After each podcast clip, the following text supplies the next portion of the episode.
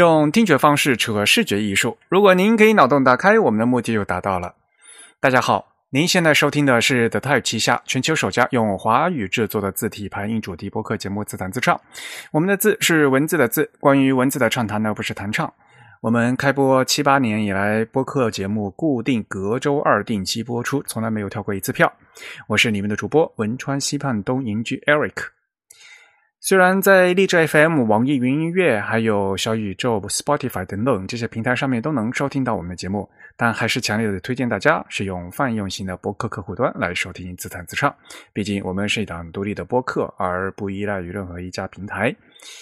那我的播客时间比较长，是支持那个章节的跳转功能的，并配有章节的插图。各种的泛用型播客客户端都是支持。啊，比如用这个苹果系统自带的播客 App 就可以啊。我们主站地址是 the type 点 com，欢迎大家与我们交流与反馈啊。比如说用邮件的形式，我们的邮件地址呢是 podcast at the type 点 com。podcast 的拼写是 p o d c a s t，the type 的拼写是 t h e t y p e。如果你喜欢自弹自唱呢，也欢迎加入我们的 type 的会员计划。我们的播客只有声音没有图像。但如果你们加入了我们这个 The Type 会员呢，每个月将收到我们精心制作的这个会员通讯哈，这是一个 PDF 形式的一个一本这个像电子杂志一样的东西，里面有我们这个播客的扩展阅读，这样您可以一边听这个播客，一边看这个里面的图文。我们的会员的费用呢是每个月的四英镑，相当于三十五块钱的人民币啊，给我们播嗯给我们主播一杯咖啡的价格，请登录我们的网站的 type 点 com slash members 啊，注意是个复数的 s 啊，来看我们关于这个会员的详细内容。那我们五月份的这个会员通讯呢，是五月三十号啊，也应该已经发给会员了。如果大家没有收嗯收到的话呢，请呃及时和我们这个后台联系啊，应该是嗯我们都已经发出去了。那您现在收听的此时此刻呢，是我们常规节目的第二百零五期。那在我们这个虚拟演播室里面有两位嘉宾，嗯，还是按照老习惯，请嘉宾做下自我介绍。呃，先从烟玫瑰开始吧。啊，我啊，哦，不是按照那个首字母顺序啊。Anyway，那个，我我是汉一字库的新闻字体设计师张轩，呃，也 A.K.A 夜玫瑰，所以就是可能我已经来过太多次了，所以应该不用介绍太多了。好啊，然后另外一位啊，大家好，我是泰利安克茅屋的字体设计师威黎，我也来过很多次了。可能大家也都听过我的声音，嗯，好，其实都是老朋友啊，啊，欢迎两位老朋友来加入我们的这一次新一期的节目的录制。那么在正片开始之前呢，呃，先有一些广告和新闻啊。那么今年暑假呢，呃，我们的好朋友三言传统的 Type School 又要来了啊。经过多呃几年的折腾啊，大家都觉得，哎，学习字体设计最有效的途径还是得大家要要坐在同一个房间里面，面对面手把手的学习。那这次的这个课程内容也是非常丰富的啊，有书法，有刻字，有软件技术，也有专业的讲座与点评。那还这次呢，还吸取了以往啊线上课上的一些经验和优优点，嗯。将在本次线下课中呢引入线上的讲座和评字环节。那学员们呢也可以选择更多不同的呃专业的字体设计师的点评与反馈。那这次 Type School 的时间安排还是老样子啊，七月份呢是拉丁字体设计课，八月份呢是中文字体设计课。那拉丁字体设计课的具体时间是七月一号到八号。啊，课程的介绍和报名信息，请关注三言的微信公众号。中文字体设计课的时间暂定在八月五号到十三号。呃，那我们也会呃继续呃在后续的这个三言的公众号里面继续发布通告。嗯，这个是前面的一个广告。嗯，然后呢，嗯，几条简短的新闻。嗯，第一条新闻是 Unicode 嗯十五点一。的 beta 版本已经出来了。这个事情的话，可能我在之前的节目也说过啊，如果不出任何意外的话，应该会应该在九月份要正式发布。那其实这次有一个最嗯一个很大的重点是 CJK 的扩展 I 区啊，大致已经定下来了。这和我们这个国标嗯 GB 幺八零三零的一号修改单是有直接关系的啊。嗯，现在这一背打版已经出来了，大家可以到我们这个链接呃上去看一下哈，我们会把这链接贴到。show notes 里面去。嗯，第二个要点呢是 TikTok，呃，国内叫抖音是吧？他们发布了一款新字体叫 TikTok Sans。张轩有没有看过啊？我没有，我我不是 TikTok 的用户。大家可以去看一下哈。其实看起来就像是把 Helvetica 随便再改一改的这个样子。当然了，各种你要如果这样说的话，就各种自定义的 字体都是这个样子。那看上去看到改多少了哈。这次呢，又是具体呢，又是 Greedy Type 呃操刀的。呃，如果大家印象呃还记得深刻的话，就是其实这个 Twitter 他们的那款自定义的字体，就是说这个 Chirp 啊，也是嗯 Greedy Type 他们做的啊，还是 很有意思的。反正已经做出来了，呃嗯，这个喜欢不喜欢，呃，好看不好看，这个是非常主观的，嗯，大家可以都嗯自己过去看看一看什么样子，嗯嗯，他们。TikTok 他们官方的这个新闻发布的链接呢，我也会贴到这个 Show Notes 上面去。嗯，呃，今年年初的那个 Discord 更新那个 GG Sense，之前你们有提过吗？啊，没有，你可以跟大家说一下。哦，就是 Discord 它也更新了一个，更新了自己的 UI 字体，但看起来就是调整非常的非常的微妙，其实看不太出来，它本质还是一个 UI 字体吧，所以它的变化就是说它的个性应该跟推特那款差不多。他们那个是谁家在嗯谁家乘坐的？啊，我还真不知道呀，现搜一下吧。你可以继续播下下一条新闻，我看。好吧，嗯，也许夜玫瑰正在搜，我就再把最后一条这个新闻跟大家说一下，就是纽约 TTC，TD 呃，我们就是 TTC，就不是纽约 TTC，说 TTC 就是只有这一家啊。TTC 呃，Ascenders 新生奖，嗯，二零二三年的获奖名单呢已经公布了。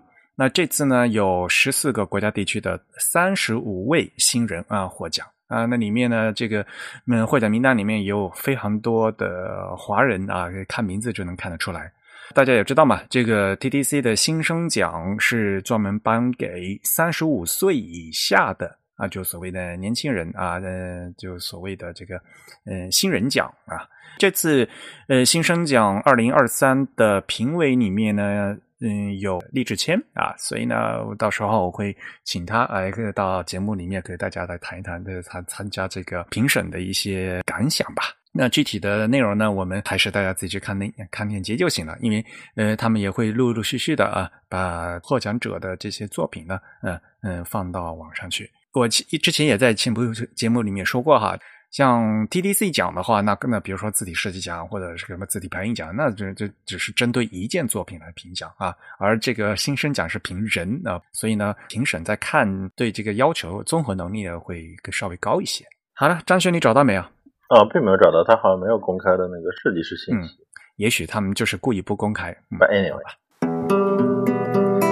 好了，那今天呢，很高兴能请到两位嘉宾。呃，我们的话题还是继续啊，上一期的 A Type I 二零二三年的巴黎大会。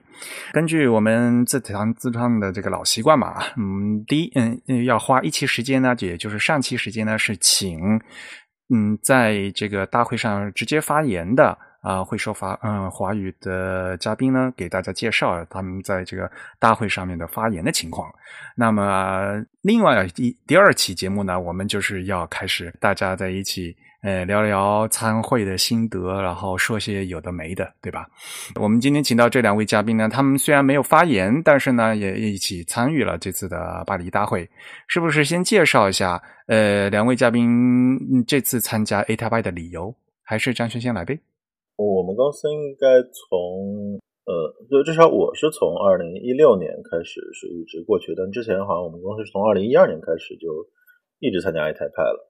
然后，所以我每次我们会去听一听，就是说有什么新的新的一些新闻呐，或者说新的一些技术啊，然后我们希望就是能从这边获得一些信息。当然，就是说也是跟就是欧洲、美洲啊，或者是其他地方的自己从业者，然后进行一个近距离交流。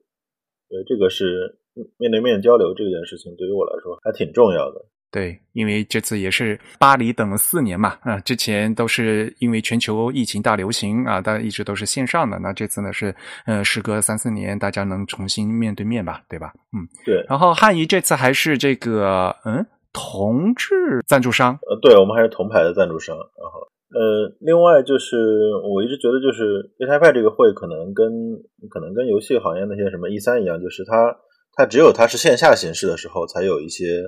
相对比较商业的交流，嗯哼，就是说商业公司可以在这个场合，然后去谈一些一些东西。我觉得这个是像，嗯，我觉得对于一个字体公司来说，应该是比较重要的吧。嗯，所以你对于你来讲是完全是来出差的这这个状态，对吧？嗯，对。呃，汉仪这次来了几个人？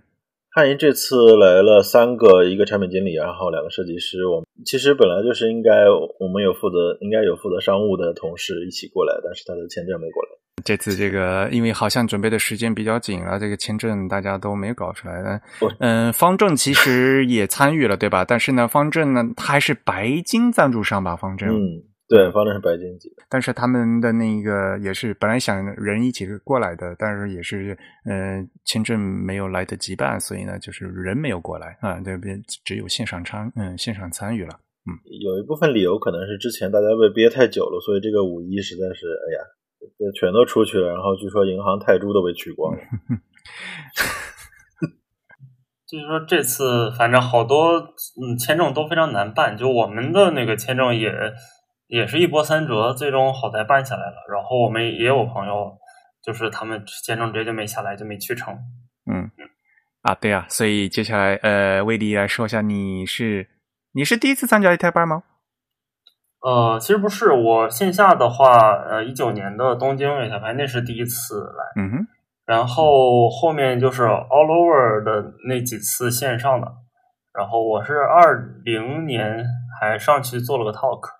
这次因为就时隔许久，终于又回归线下了，所以想出来放放风，然后以追星为主，所以学习为辅。其实你个人的话，就是除了巴黎，你还到其他地方去绕了一圈，是吧？啊，对，就是也是第一次来欧洲嘛，然后欧洲总之申根区都比较方便，然后安特卫普哦，然后哦，原来你是第一次到欧洲是吧？对的，对的。这次呢，就是我们工作室其实是两个做字体的，就是我和史和达，我们两个也也算是出差了，对，然后来参会，呃，看了很多东西，然后另外就是一些很久没见的，有有些是朋友，有些是合作伙伴，然后也是线下见见面。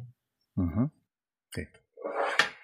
呃，那好啊，呃，其实大家也提到了嘛，因为就是前一次的这个面对面的时，嗯，就线下的大会呢，已经是二零一九年的东京了嘛。那中间就隔了这个疫情，呃，所以呢，实际上在这个的大会，当然了，大家最最多的、最深刻的印象就是核心会期的那三天啊，有很多的一个演讲。但是呢，实际上这个大会呢，从头到尾有很多很多的节目，对吧？那么我们其实呢，可以分头来谈，因为从头到，比如说有参观啊，然后呢有工作坊。那开幕式对吧？然后有主题演讲，然后还有什么嘉宾讨论、对谈、字体讲评，还有各种什么颁奖啊、什么展嗯展览啊。呃，因为像比如说汉仪这次过来，比如说还有还有摆摊儿的对吧？然后会后呢，晚上呢还有 party 对吧？然后。其他的还有一些个一些活动，所以呢，我觉得能讲的东西还是挺多的。嗯，尤其像这些很多东西的话，大家能看到见实际的人，然后呢，能说很多事情，那可能也有一些感想和吐槽吧。所以呢，我们今天就呃用这个时间和大家来继续聊一聊这个实际参加这个 A 台巴黎巴黎巴黎大会的一些感想。嗯，那么应该理论上讲呢，要用按照时间顺序的话，就应该从第一天来讲。那么大家呃，大会的会期开始呢，其实第一天是那个工作坊，呃，但是我们三个人都没参加工作坊，对吧？对，我们全部都去了国立印刷所，因为国立印刷所它也算作一个工作坊，然后所有的工作坊都排到了五月十号是吧？嗯，我们大家大部分人就都去印刷所了，所以其他的工作坊都没法报名。嗯，就之前呃，Eric 应该还给我们转过说当天的工作坊有哪些，看哪些有兴趣，然后一看都是五月十号。嗯，是的，嗯，而且因为有很多工作坊嘛，有上午、下午，嗯，有一些人气比较嗯比较足的，马上就是马上就爆满了啊。像比如说那个大曲都市，他搞了一个那个嗯 arcade game type design 啊，就是那个他，因为他写了一本书，那个游戏机的嘛，对吧？嗯，这个威里也知道，因为是不是？你让威里来说一下啊，那本就是 arcade game typography 街机游戏字体，二零一九年十月份出的吧。然后我我们做了中文版，我翻译了中文版。哎，哪个出版社的？呃，同济大学出版社，是那个光明城那个。出版品牌下面的，然后庄安迪做的呃设计和图书策划吧，算是。所以这个这样的工作坊看起来一一看一看就觉得很有意思嘛，对吧？它自带一个流量吧，就是因为街机游戏本身就比较乐嘛，什么吃豆人呐，什么可能再广义一点，什么超级马里奥，它不算是街机游戏，但是大家都会觉得像素风的。呃，就都是那些那些东西嘛，就是那种样子的东西，所以很多人看到像素的东西本身就很有兴趣，就来参加了。还有另外几个就是已经爆满的这个工作坊呢，比如说有这个 Daniel Escudero 他的一个那个三维字体啊，用那个 Illustrator 做嗯三维字体，还有呢 Lena Weber 他们一起要跟要和大。大家一起做那个彩色字体啊，有可变彩色字体的那个工作坊也是非常受欢迎的。嗯，呃，再下来一个受欢迎的，其实就是那个每年啊，三斗啊，他们都会办这个，让大家来一起。呃，做韩字，而且今年他们的这个工作坊的重点是所谓的韩西搭配啊。那那比如说有个西文或者嗯有个多文种嗯多文种的字体，然后看怎么搭配啊。一九年三斗的那个韩字工作坊我就参加了，然后当年的主题是给那个世界知名的品牌，然后做韩文的 localization 这样。所以三斗他们一直也是非常公开的啊，就是非常大方的，就说大家都一起来参与这个汉字设计。他们并不是说啊，这个汉字是我们自己的，你你们就不要来搞了。他他非常开放的，嗯，大家都欢迎大家来一起来参与这个汉字的设计。所以呢，每年他们都会来搞这个东西。嗯，可以看出来，这个三斗虽然呃有一些人吐槽他们就每年做的那些是创意小玩意儿，感觉很奇怪，但是呢，嗯，还是非常用心的嘛。对吧？你看他们从工作工作坊到摆摊儿，那那那个他们摆摊儿的那个那个牌儿，大家都去做了吧？魏宁你也做了吧？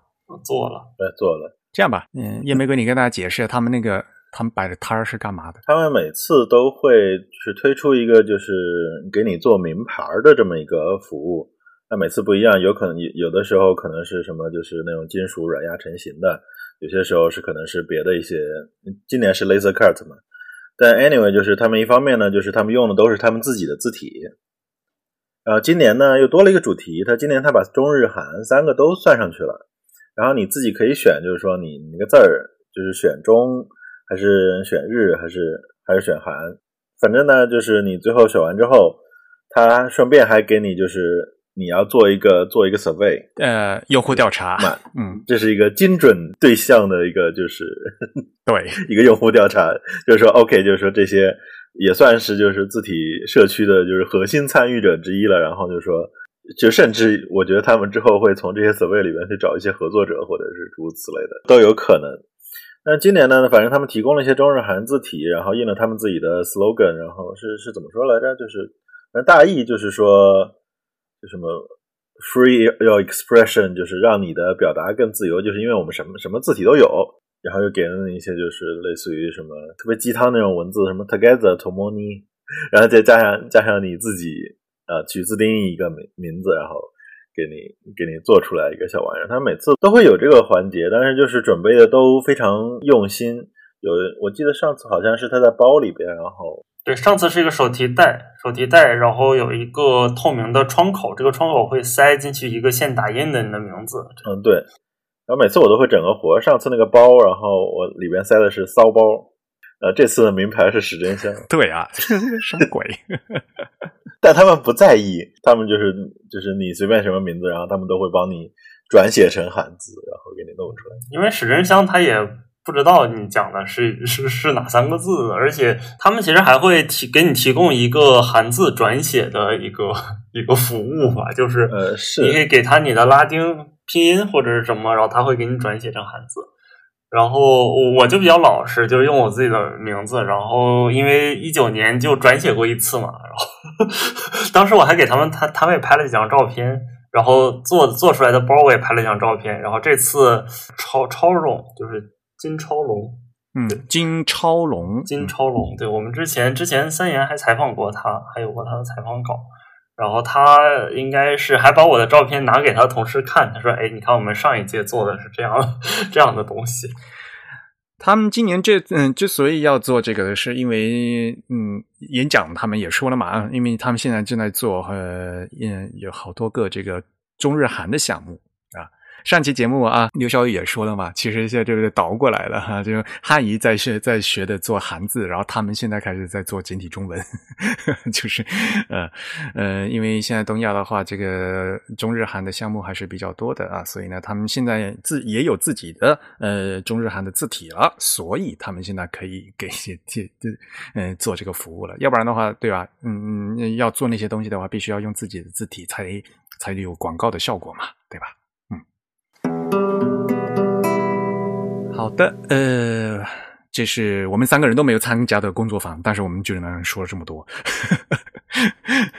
那么，但是我们去了国立印刷所，对，那个是最值的感觉，对。嗯，安本们黑那修纳了，呃，来来谈谈感受吧。因为那天天气非常不好嘛，然后下雨啊，也特冷，而且呢，这个国立印刷所印刷局呢，就当然了，它原来叫王立和黄立，它改过三个名字嘛，啊嗯，因为拿破仑复复辟过，所以呢又变成皇家的啊，嗯，是王家的皇家的，它现在变成国国家的，当然现在已经嗯从这个国营的一个企业改改。专成私营的了，但是呢，真正的他们这个国家印刷，他们还是要承担，比如说印印制什么证券啊、护照啊，就是真 真正的国所谓的国家印刷局在做这个东西。但是呢，呃，我们并不是去那个印刷这个印刷局的那个印刷工厂，而是他们另外开辟了一个地方啊，是他们说是要在二零二六年要把那个稍微整理啊，做成一个对外开放的一个馆，对吧？所以现在还正在那个。筹办的过程当中，啊，感觉还有很多工作要做。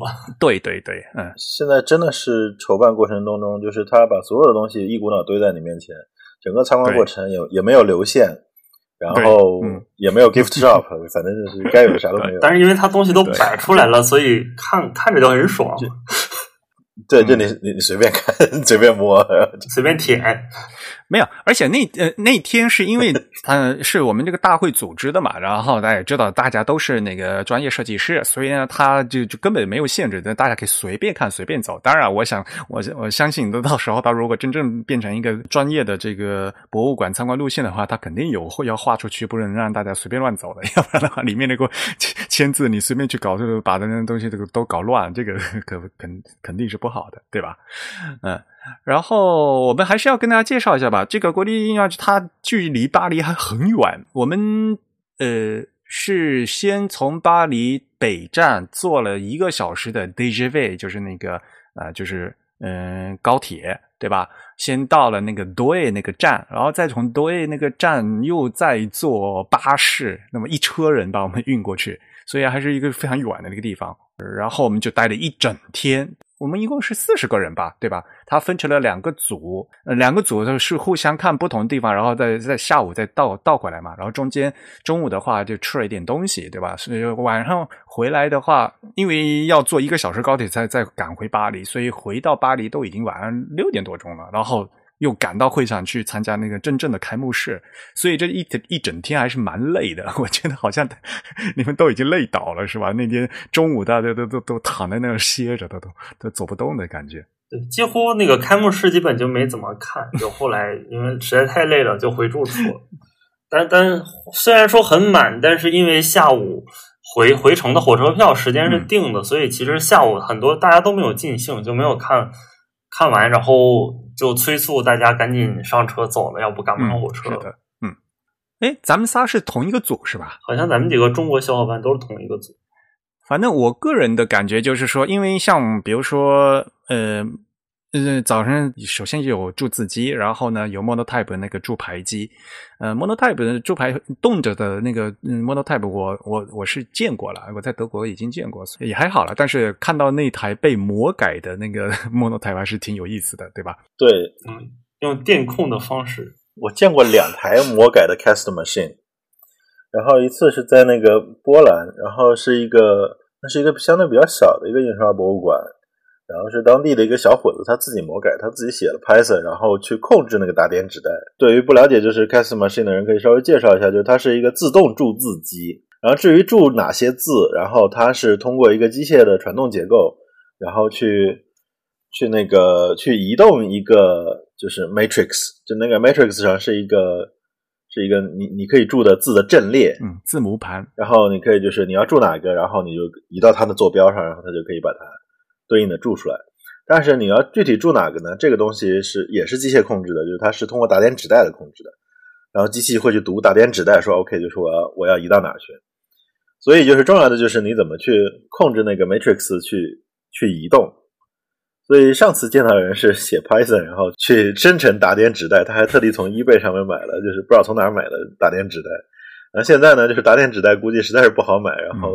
所以巴黎那边直接魔改，然后他们拿一个气泵替替替换掉了那个打点纸袋，而且上面还有各种红的、绿的那种指示灯，然后看起来特别赛博。对，接了个电路板嘛，然后各种管子插进去，嗯，然后另外一头呢接的是一个 Mac，就是感觉特别赛博朋克。对，嗯，对，有有一种给给机器插管，给机器进行脑后插管的一种，然后这个管子里跑的是气体。然后这个气体还要由电脑控制，总之就是用一个呃用一个二零二三年的东西控制一个一百多年前、一百五十多年前的 这么一台东西。所以这个东西啊就非常有意思，是什么呢？如果你现在讲的话，就是我我签字本身都已经被淘汰了嘛，但是呢，他们还用这个二十一世纪的一个电脑的技术呢，重新去。代替了打点纸来再重新去注活字啊，这 这个这个逻辑很有意思嘛。就像呃，比如说是台北，不是现在还有张老板他们的那个呃铸字厂还在嘛？对，日新还在铸造字嘛。但是日新造字他们现在的那个字模呢，是已经是用那个电控车床做的。其实如果你要是说的话，这这那个。签字都已经没有必要了。他们但是呢，因为注嗯日新他们是要注册厂，但要注册的话，必须要有字母。没有字母怎么办呢？他们用那个电动电控车床去来做字母，用这个数字的方法来再捣毁做模拟的东西啊呃，这个呃反正挺有意思的。对，因为你如。如今想去通过这种自自冲啊，或者是就是如果是汉字的话，从本能雕刻机去雕 这个东西，成本反而比你现在用用一些 CNC 去加工要高得多。然后，如果你真是像像西文的注字，其实从 Punch Cutter 开始，然后自冲去冲铜模，然后这个过程，嗯，现在估计都找不到人能做。这个这个我们在那个国立印刷局好像也听他们说过，不是说了吗？法国最后一位自冲雕刻师马上就要退休了。就是那位 Frank 嘛，对吧？那天下午不是，呃，他给大家介，嗯，给呃给我们去采访了的，那就他给大家介绍他具体的工作嘛。他是是是目前为止法国的最后一位自嗯自冲调刻师了，马马上就要退休了。然后他也没有收徒，嗯，对对对，因为没有必要了嘛，已经没有这项工作的需要了。而且他自己说嘛，他现在也不做自冲了嘛，对吧？他自己做复刻的话，他没有没有一个什么非非遗传承人这样之类的角色。这我觉得应该有，因为 punch cutter 自冲雕刻这个这种学徒制的这种东西，在我们国家肯定会当成非物质文化遗产。但是，但是国内不也找不到继承人吗？就是大家都啊，对呀，大家大家问题都是一样的。但是呢，我觉得某种程度上，就是你可以以另外一种形式继续发挥光和热。我们非常熟悉的，就是比如说，呃，海外的有 Matthew Carter，呃，国内有朱志伟老师，他们其实都是有 punch cutting 的那个职业经历的，就刻真正刻字的经历的。对，然后但是很他们的职业生涯就很快就摆脱这个了，然后他们就转到下一个时代了，然后就甚至他们跨过了 photo setting 那个时代，然后直接就照喷来到了现现在数数码数码制作的那个时代，所以而且就是他们的作品也都都很多很好，所以你只要想的话，就是说你肯定还是有别的方法发光发热的。包括 Frank 他自己，他不是在做那个 Greek decor，我不知道怎么念，就是那个国王希腊体，可以对话国王的希腊体。嗯，一方面呢，就是他有一个非常幸福的一个复刻的一个环境，他从 Punch 然后到当时的印稿一应俱全，嗯，所以他就是可以很相对比较容易的揣测当事人的设计意图。然后，但是呢，就是说他。也放出了一些图，我看应该是 FontLab 五的界面，然后他把那些东西数字化，所以他自己也在做一些数字化事情。只是因为国立印刷所它这种机构的性质，它很多工作目前就是没有对外公布。然后我拍了那个照片之后，然后何世阳就非常感兴趣，说啊，这个这个复刻字体哪儿看呢？我说 好像没有在别的地方看到书。这种非常幸福的复刻环境。嗯，可能可以给听众们解释一下，就是因为我们今天说复刻字体，你拿到的原稿，你拿到的你能看到的材料，其实可能是非常有限的，而且你不知道这，就是这个这个它可能出现在从自冲或者从字体的设计手稿到自冲到铜模到活字到印出来的稿子，以及被时间磨损过的这个印刷品，可能它出现在中间的任何一步，然后这任何一步。呃，它都有各种各样的可以说信息损失吧。也就是说，你拿到的一个，比如说一百年前的印刷稿，它可能这个字由于印刷质量的问题，由于油墨的褪色，然后由于这个活字的磕碰缺损，那它可能跟这个设计师最初绘制的字稿，它不是就是已经产生了很大的偏差。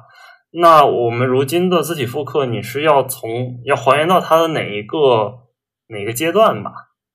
对。然后，如果说这一个整个一一套流程上的每一个点的效果都是可以追溯的，那做出来的这个这个复刻过程应该会非常非常过瘾，就是效果也会非常好。嗯，当然了，如果你知道各种各样程度的话，可能对每一步的这个决策都会特别纠结。呃，对，就是大家就是之前有个讨论嘛，就是如果你拿到了 Punch 的话。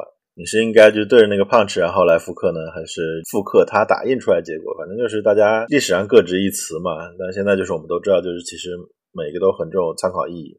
然后现在也有就是现成的一些书可以去看，比如说好像我印象中有一本书叫做《Digital Revival》，复刻文字的一些想法，就是应该应该大家 都很多，包括历史上非常有名的 Bamboo 的例子啊，包括我们中文一些复刻的一些例子，应该从网上应该都。都能找到还挺有意思的一个领域。当然了，整体下来的话，最大的感觉就是因为毕竟，嗯，他要搞成一个那个博物馆的一个性质嘛。嗯，张轩你也去过嘛？就是那个安特卫普，呃，他们不说嘛，那个真正的 g a l a m o n 其实那个自从是在安特卫普的那个普兰坦的博物馆嘛，而没有在他们这个法国的。我觉得最搞笑一点，他们居然因为那个自从放到了普兰坦博物馆，所以他们觉得很亏。他们根据他们手上真正有的这个字母。反过来做了自己的那个字冲，就倒过来办。啊，这这个操作很神，好神奇呀！就是可以叫它逆向自冲。他是觉得，哎呀，呃，这个呃，这个不能没有自冲啊。但是我们手上只有字母，怎么办？那我们再倒过来。想想想，也挺法国的，不是吗？太搞笑了。不过，呃，我想说的就是说，呃，因为他们现在毕竟不是博物馆，他们还是印刷所，对吧？像比如说去普兰坦，普兰坦的话，你看了东西的确是有的，嗯，字冲也在，字活字也在，但是那些东西是死的，就博物馆的东西是死的，你只能去看，然后呢，剩下东西你就要你就要猜想。但是呢，在这个国立印刷局不一样啊，因为有真正的自冲雕刻师在。有真正的活人在，他会跟你讲这个自创是怎么创，嗯，是怎么做的。那然后呢，有真正的呃那个，当然了，虽然是是经过改造的，但是呢，那个真正的这个铸牌机还是动的，还是会在做的。你能看出来这个活字是怎么造出来的。所以就是说，这个呃，一个机器摆在那边和你看到它都是怎么做出来，这个这个效果是完全不一样的。就是东西是活的啊，在法国，我们去法国国家印刷局的话，就看所有东西是活的，你能看到。呃，这个他们还在嗯，就是老的这一个活字技术是怎么样被嗯、当年是怎么样做的，然后再还是被继承下来，这点是非常重要的。对，这个也是我们去那趟就是感觉最最值得、最过瘾的一点，就是都能看到真东西嘛。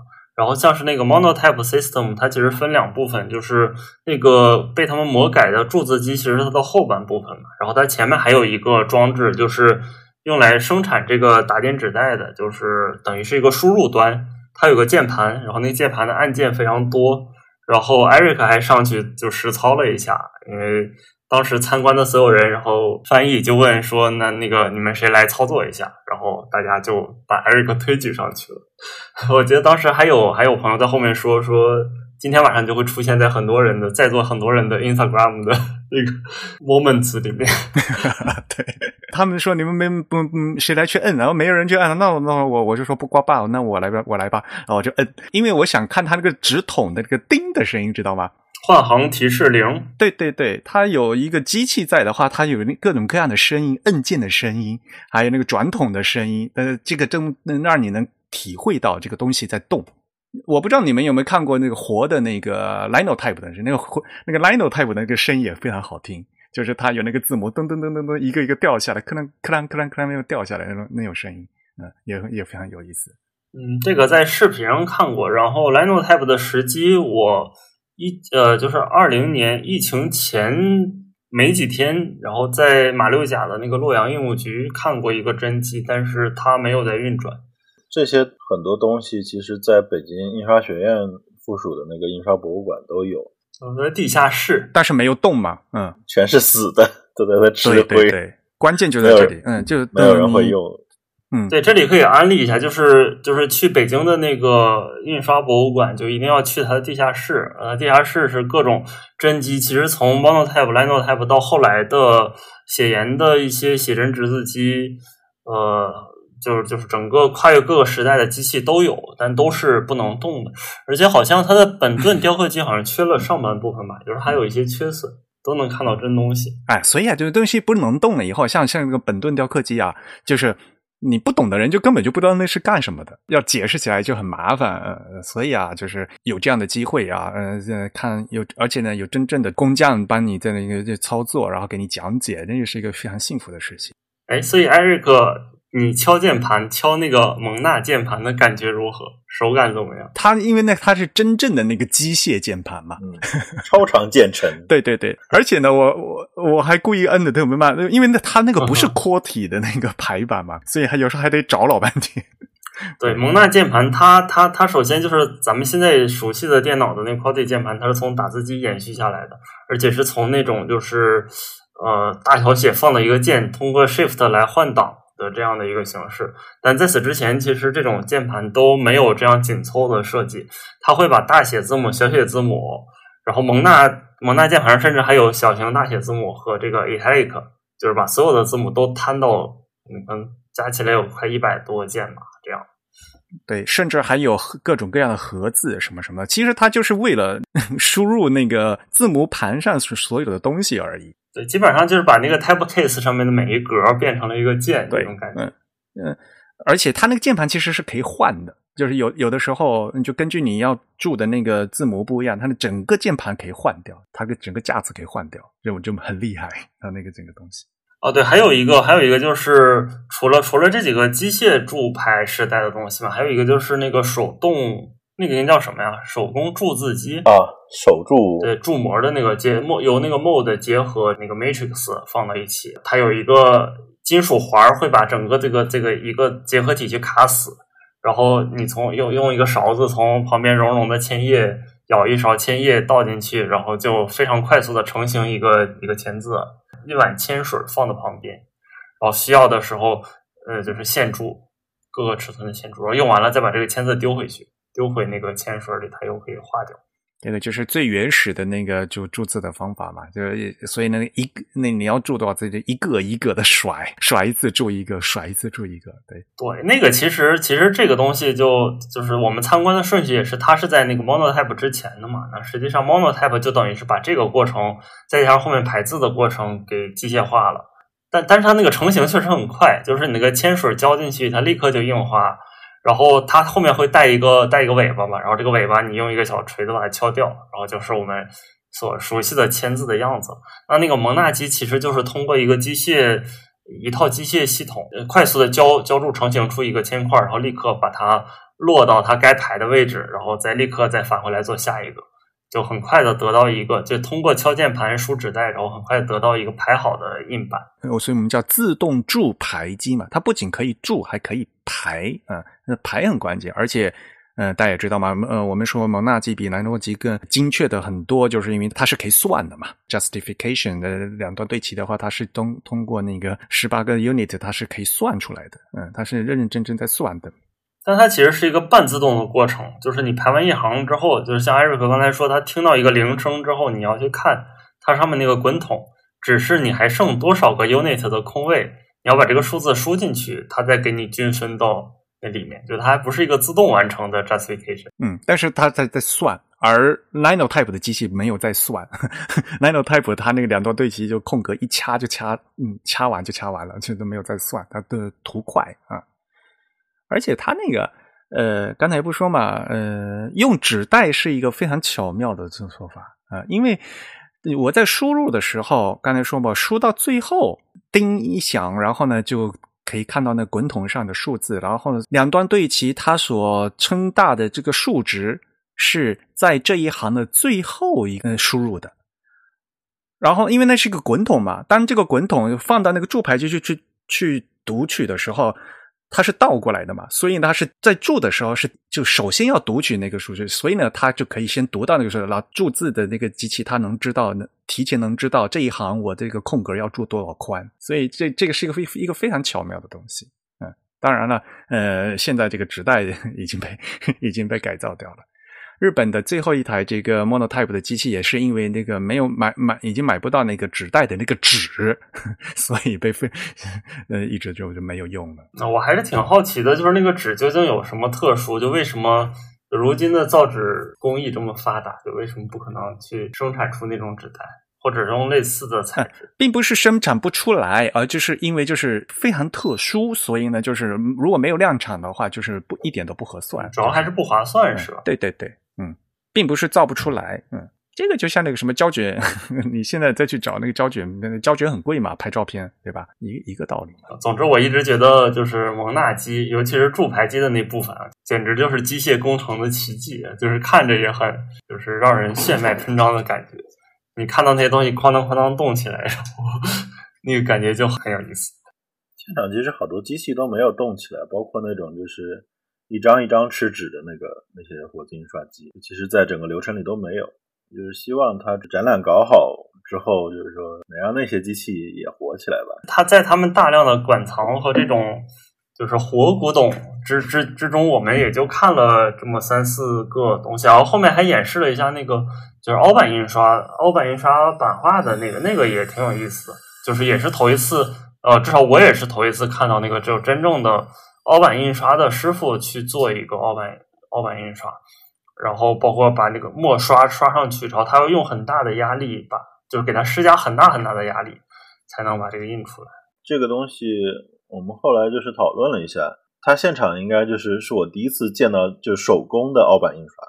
然后因为我在学校学的那个，因为在美国包括 M M 豆啊那些食品包装，其实它用凹版印刷还挺多的。对的，日本也很多。它是有一个非常快的一个流程，然后各种包括墨的那种什么粘性啊，然后墨的状态啊，然后以及整个它那个就是滚筒各种转印的这种这种机制都都非常不一样。就是他看手工印，哎呀，就是他说他印了一张，然后花花老天老半天劲儿，然后说哎呀，说我还要再印两百张，就觉得哎呀太痛苦。嗯，它是它是个体力活，它需要去转那个转盘，然后把上面的那个，就它应该是通过一套齿齿轮组合，把一个很重的东西压在上面，并且继续在上面施加力。而且还有一点就是，这个印刷师傅提到了说，呃，艺术家就是画完了这个画稿之后，呃，你这个印刷师傅就怎怎么样刷墨，然后施加多大的力，这个东西都对最后的作品。效果会有影响，而且有些是艺术家希望你达到的，然后有的时候印刷师傅就要去加以自己的理解吧，就能通过不同的这种就是印刷手法做出来的作品，中间的这个档次水平也是大相径庭。就相当于以前那种艺术印刷的那些师傅，他们相当于作品的最后一道滤镜。是的，所以那个他不说嘛，呃，所有的那些真正艺术家他会跟跟场嘛，对吧？然后呢就看，然后印出来以后他要签字的嘛，就签完字以后才是正版的嘛。虽然你有版，如果你自己去乱印的话，那个就等于是盗版的嘛。当然了，呃，因为它那个是最传统的老式的印刷，所以是平压平的嘛，它那个板也是平的，然后呢，呃，那个机器也是平的嘛，现在那个商商务印刷的话，像比如说那个食品包装的那种的凹版印刷，那一般都是滚筒的，那个板板板也是滚筒的，一般他们都是那个铁芯，像那个做做凹版要去腐蚀完了以后，那个是圆压平的的机器，那个现在就现在的一个工业机器完全就不一样了，对。而那而且那个很快的，呃呃，一转的话几千米就过去了。所以为什么出版社他们印刷要叫 press 呢？对吧？这个最传统的 press 是什么意思呢？要给你一些压力，没有压力你就不能出活。当然了，我个人来讲的话，这次对于我来讲去巴黎最兴奋的就是能去参观这个法国的国家印刷局。对于我来讲的话，开会前对于我来讲还是其次，因为个人来讲的话，呃，因为自己很难去，他平时不对外开放嘛，对吧？而且你即使到了法国的话，你也不去不会去那么远的地方，他还不不招待你一个人。呃，所以呢，呃，是一个非常难得的机会。他们那些工作人员也也非常好。呃，我我觉得就是，当然，因为平时也没也很少搞这种活动嘛，对吧？所以呢，他们那个难得有这么多多专业的人来，他们也非常高兴，然后都讲的都非常非常生动啊。我觉得就是当天的翻译非常辛苦啊，其实就是两位他们那个法国的设计师嘛，嗯，就是两位老师嘛，对吧？话说那位翻译就是应该是也是一个那个是爱丽丝是吧？对，爱丽丝萨夫瓦，嗯，对，没错，他这已经是他老师了，A 泰派的老熟人。对，哎呀，不过因为人在那边嘛，当天我觉得就是因为他们都在说法语嘛，呃，我觉得他们的法语被翻成英文的话只有七成左右。不懂法语，就是有很多像我们去采访那个 Frank 的时候，就是最位最后一位那个自冲雕刻师的时候，然后好像 Frank 说了一个很难的词，然后 Alice 也没听懂，然后 Alice 就就问说：“你说的是什么词？” 然后 Frank Frank 说：“说呃，其实是这样子的，但是我觉得你你这个东西太麻烦了，你也解释不清楚，你还是不要说了。” 那肯定都会有。对我们去的路上，去的过程还坐的那个很帅的双层火车。啊，那个高铁嘛，嗯，呃，Barry Lemons 坐我旁边。好的，那这个其实就是第一天的就参观法国国家印刷局哈。我们没有去工作坊，但是呢，我们到去参观了呃法国国家印刷局。我 我觉得我们这期节目可以差不多了，大家下期节目再见。我们还可以再聊一个小时的国立印刷局，但这样对听众并不公平，因为摸不到。对的，这个我们以后有机会可以慢慢讲，因为像比如说那个真正的 Garamond 是什么，还有那个 Roman du 画，对吧？国王罗马体，对吧？有各种各样的东西，呃，哎，那里的那个 Roman du 画的那个是原稿吗？就是墙上挂着的啊？墙上挂的那张是不是原稿？我不知道，但是呢，是有有一整套，他们肯定是有的。嗯，而且呃，非常重要一点就是那个东西只是摆出来给大家看的，真正的 那个字不可能是按照那原稿做的。那真正的字肯定是那个字冲雕刻字。那你想，真真正这个字才那个十几个 point 嘛，对吧？他怎么可能会按照那个 那个网格纸去画呢？那个那个只是摆出来给大家看看而已。好了，我们开始正式进入这个大会的议程。大家可能不知道，A 泰拜的开幕式是晚上，每年都是在晚上进行的。东京大会也是吧，对吧？下午签到，然后呢晚上来开，嗯，正式有一个招待会啊，大家喝点东西，吃点东西，然后呢才宣布大会开始。当天晚上会有一个 keynote，就是主题演讲，而且这种主题演讲一般都会请非。这个行业的人，当然可能会有设计专业的或者是艺术家啊，给人给大家谈一些就是关于 这些字体的东西，以及关于这个行业的一些呃，能给大家一些有所启发的一些东西。那么今年的这个当天晚上的那个 keynote，他们请到的是 Veronica Vien 呢，一位老太太。啊，他也是艺术家啊，他的题目叫这个油墨的重量，我觉得他讲的挺好的，嗯，但是你们都没听，你们都已经累倒了，都没听是吧？我们应该是看了那个赛博书法元宇宙赛博啊，那个 VR 那个打太极拳的那吧，那个真是吐槽不能啊！来来，你们快吐。呃，就是他们有一个环节叫做 VR 书法。上来两个人，然后好像第一次用 VR 设备一样，然后就是他们都拿那种三 D 绘画软件。但实际上，这个东西在在网上有好多就是那种大牛，就是他们呢在 VR 建模或者 VR 绘画啊，甚至就是说我一个角度画一个，然后换个角度，然后它变成另外一个，反正就是应该已经有很多那种就是说非常非常猛的作品的。呃，那两人就是感觉好像第一次摸 VR，然后一通胡搞，然后中间设备还时不时掉线。就你就感觉好像看了一场赛博跳大神儿那种感觉，不知道他们在干嘛。就是因为 VR 建模、VR 做这个创作，其实包包括好像就是这种，就是业内已经在用了。就是我之前看那个《流浪地球》的那个概念设计，就他们说做一些道具，就直接在这个 VR 里面去做雕刻，就做数字雕刻，因为它可以直接看到那个三维模型的各个角度，然后包括它的尺度什么的，它的那个直接。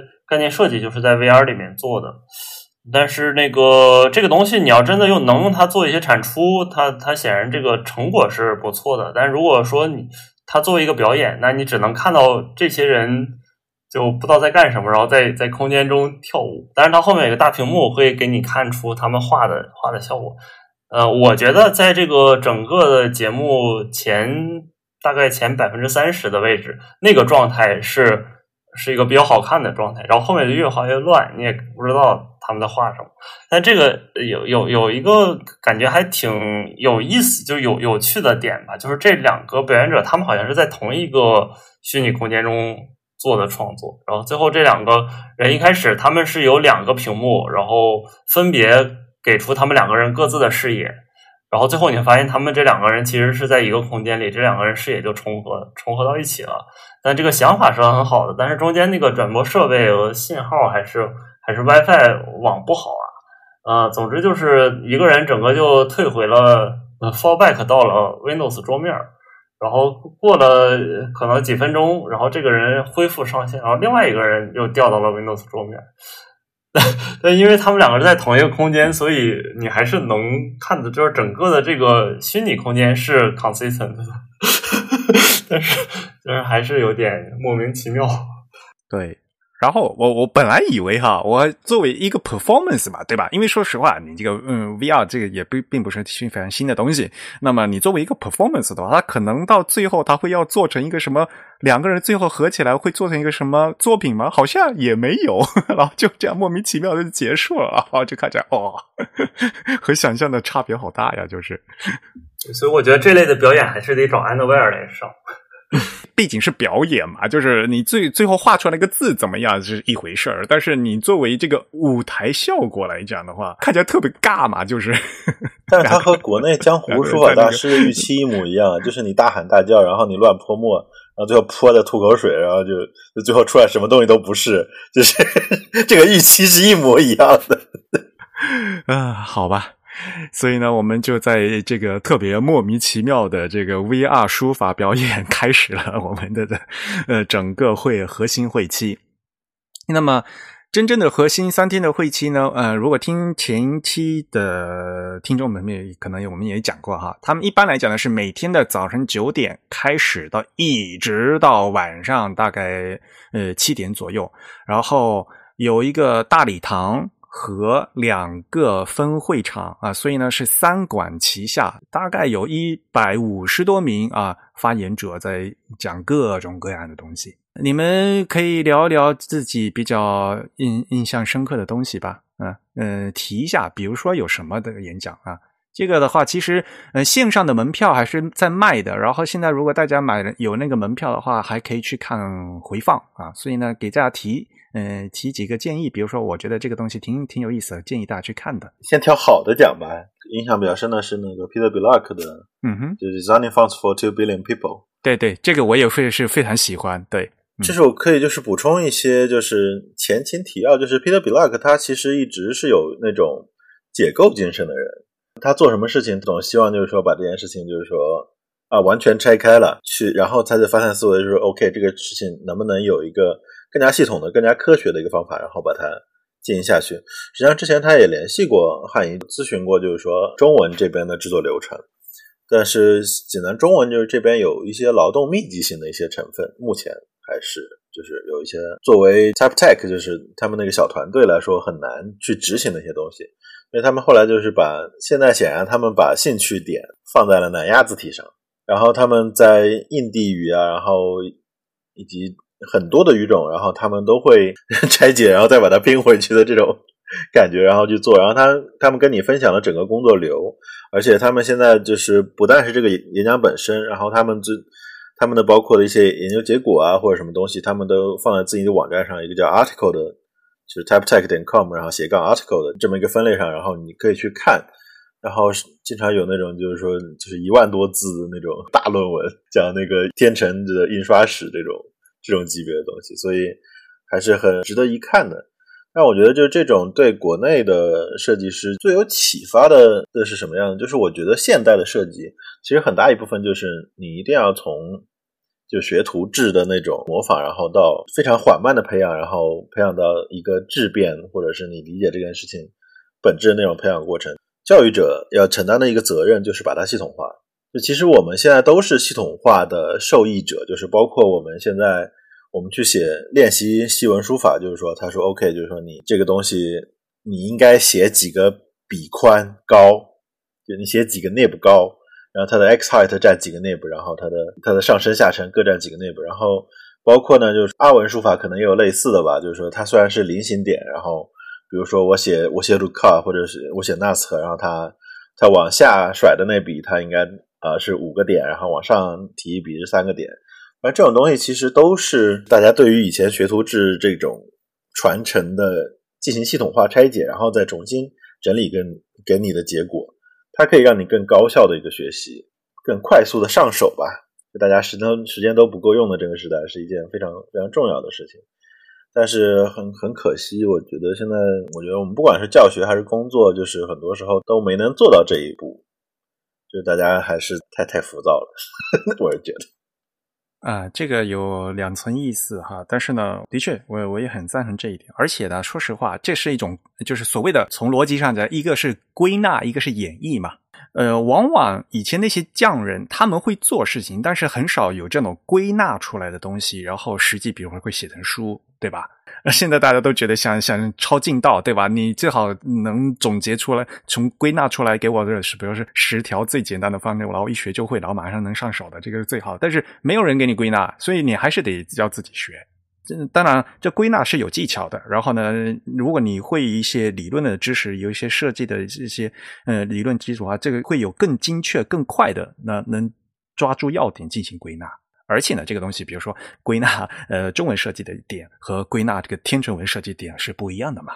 现在变成什么呢？大家都觉得想抄、想图快，都想坐等着别人给你归纳。但是目前事实情况就是中文并没有。还我们现在还很多要必须要不停要首先还要学学啊，还得自己归纳，不仅是设计，那排版也是一样的。我我我现在不在写那个呃孔雀嘛，孔雀就是这样子啊，就是其实排版东西都有啊，但是我要归纳出几条东西，让人让大家都觉得很要理解的很清楚，把思路都整理出来。这个归纳和整理这个过程啊，是最难的事情。说实话，道理说清楚了以后，啊，其实就是这东西学很简单，嗯，但是写教材很难，就是。然后再退回来一半，就是那天我跟梁梁海聊天嘛，当时我就觉得很意外啊，就是说啊，是像比如说那个天成文的那下，他他们在讨论那个字形应该画成什么样子嘛？从这个 C C J K 的个思维来讲的话，这个这个字形应该写成什么样子的？像我们这不是各个地方都有那个字形的规范嘛，对吧？他们现在呢一大问题就是字形没有规范，所以呢很多厂商不知道这个字应该画成什么样子嘛。所以呢，他们非常扎实的去做那个现地的一个考察，然后呢，比如说从这个教科书是怎么写的，对吧？然后对母语者他们是怎么写的，对吧？呃，然后再从这个设计的，他们是专业训练过的设计师，他们知道这个字怎么写会好看，然后这样综合起来，然后而且是有数据的，比如说北部的和南部的这个差距是什么？为什么会有这个差距？然后呢，这个到底是风格的区别，还是这个地理位置的区别，还是真正的区别意思的？就是这些东西，他们的这个嗯做的非常扎实。然后，呃，就觉得啊，原来印度的一些语言文字的话，并没有一个官方规范化的这个字形的这样的一个就是通用的一个协议在，所以才会这么吃力啊。老师要啊，我就觉得一开始我还我觉得，难道他这个项目要要从这个字形整理的这个程度开始来做的话，哇，那就太辛苦了。像我们做 CJK 的话，对吧？各个地方那个字形都已经是有的，然后我们只要按这个规范字形做就可以了。他们是现在连这规范字形都没有，所以呢要去做这个语言和字字形整理的这工作。哎呀，这个就我一开始就问梁海，你们这个是是不是有这个就政府这个语文部门那边的赞助之类的？要不然的话，这个以以一己这个字体公司的这个能力来花这么大的投资来做这个东西啊，这个就是，呃，我只能说一句，非常佩服。花费的东西太多了，就是看目前这个状况呢，就是工作量是非常大的，嗯，然后当然了，嗯，大家知道，嗯嗯，Peter 他们这是一个非以这个非常认真的一个态度来在做这个事情的，他们正在做的不仅不单纯是在做这个文字设计的东西啊，他们是从整个这个文字自行整理的这个底层开始做的啊，就越做越底层，然后像呃梁海他不是负责这个。呃，shaping 啊，还有一些那工程东西嘛，有些像所谓的复杂文本的那个字形变换的那些定义啊，然后现在甚至再到底层那些编码，都很多都没有做清楚，就是因为非常没有规范，复杂是很复杂的。你说复杂吗？日文不不不复杂，日文更复杂啊。但是日文很幸福的一点，就是因为呃日。当时阿杜比是专门派专家来日本进行市场调研，然后把呃阿杜比几乎把他们这所有的规范都做好了啊，然后剩下的厂家就是只只要按照这规范做就可以了啊。而现在呢，Peter 他们做的这个印度的这个项目并没有这样的规范，所以他们现在就从头开始在做这个事情，嗯啊，非常值得敬佩。对，但其实你看，从 Adobe 在日本做的，跟现在这个就是 Peter 他们做的印度文字的这个整理，它其实还都是。我们可以说是一个商业公司去做的这个工作，而不是嗯，可能当地的一些政府部门或者说是类似于渔委这样的机构去做的这些工作。对，其实这个还让我想到了，就是你看晚清那些传教士，他也做了很多关于汉字字频的统计，还有这种类似部件的统计。嗯，其实可能从一个比较广义的概念上讲，都有点类似吧，但是。这些东西，我觉得一方面也能体现出这些设计师可能是对这种就是目标语言、目标文字的一种尊重吧。然后，并且他是投入了一些精力在里面去做的。我还记得咱们去那个参观那个那个国立印刷局的国王的希腊字母的时候，好像聊到了一件事，我忘了是他们工作人员讲的还是张轩给我讲的，就是就是这些法国人、英国人，就是对希腊文字。做的很重要的一个工作，就是因为这个活字，因为它有限制，所以它是减省了很多希腊语里、希腊文里面本身的那个合字，因为它做不出来，然后让他们的书写系统变得更加简单了。但是现在好像通常我们不会做这种事情，就会尽量的尊重这个语言的本身的习惯，而不会让这种外力去影响到它。啊，那是张勋跟你讲的。呃，我说当时应该是国立印刷所他们的卖点，就是说。你看，我们现在活字里边，我们可以见到当时他们做了这些、这些、这些连字，然后我们都能给复原出来，啊，这是他们的一个卖点。然后，但是我很久以前看过一篇论文，叫《British Contribution to Greek Type Design》或者是 Greek Alphabet，诸如此类的，就讲当时英国去刻希腊活字，然后当时是当时他们研究希腊，然后做希腊文学出版，所以他们找了牛津出版社。然后牛津出版社找他们熟悉的一个 punch cutter，然后就做这件事情。我觉得感觉就像什么呢？就像你看 Eric Gill 去刻的那个希腊一样，就他们是自己怎么方便怎么来。Eric Gill 就是当时用了很多拉丁的手法，然后来刻希腊嘛。然后比如说，就是他说哦，涛就是一个不出头的 T，就是他有这么很多奇怪的设计笔记，就是看起来就是估计会让本地人非常火大。他当时那个 Oxford Press 做法也是也是一样的，就是说。他觉得连字太多了，然后做不过来，那就不做了，然后就把都给拆了。当然了，国王和希腊体它的本身这个项目就很奇怪吧，因为它本来的目的它是找了一个那个 非常书法的那个手写本。呃，我们当天不是还看到了它的原版嘛？那一本特别特别小的那本书嘛，嗯。然后那本书的里面那个字，他那个手写的字几乎就他原来就是很书法的。国王希腊体就是为了想重复复现出那样的风格，所以他不得不做那么多的 那些各种各样的连字啊，这做成那个样子，而且还做的很精细，居然复现的程度还比较高，所以他们觉得还是蛮厉害的啊。但是和后世的对吧？哼我们后世的希腊文真的需要做成这么书法的东西吗？对吧？所以那个后世做希腊文就不是这么做。那这其实这是两回事了。国王希腊体有它的那 它的那个项目的那个特很奇怪的一个特征，就是啊，嗯，这个东西就是可以稍微支援一点，在那本书里边也有也有讨论过。那本书叫《Greek Alphabet》，然后有兴趣的话可以去来看。它实际上是一个就是一个论文合集。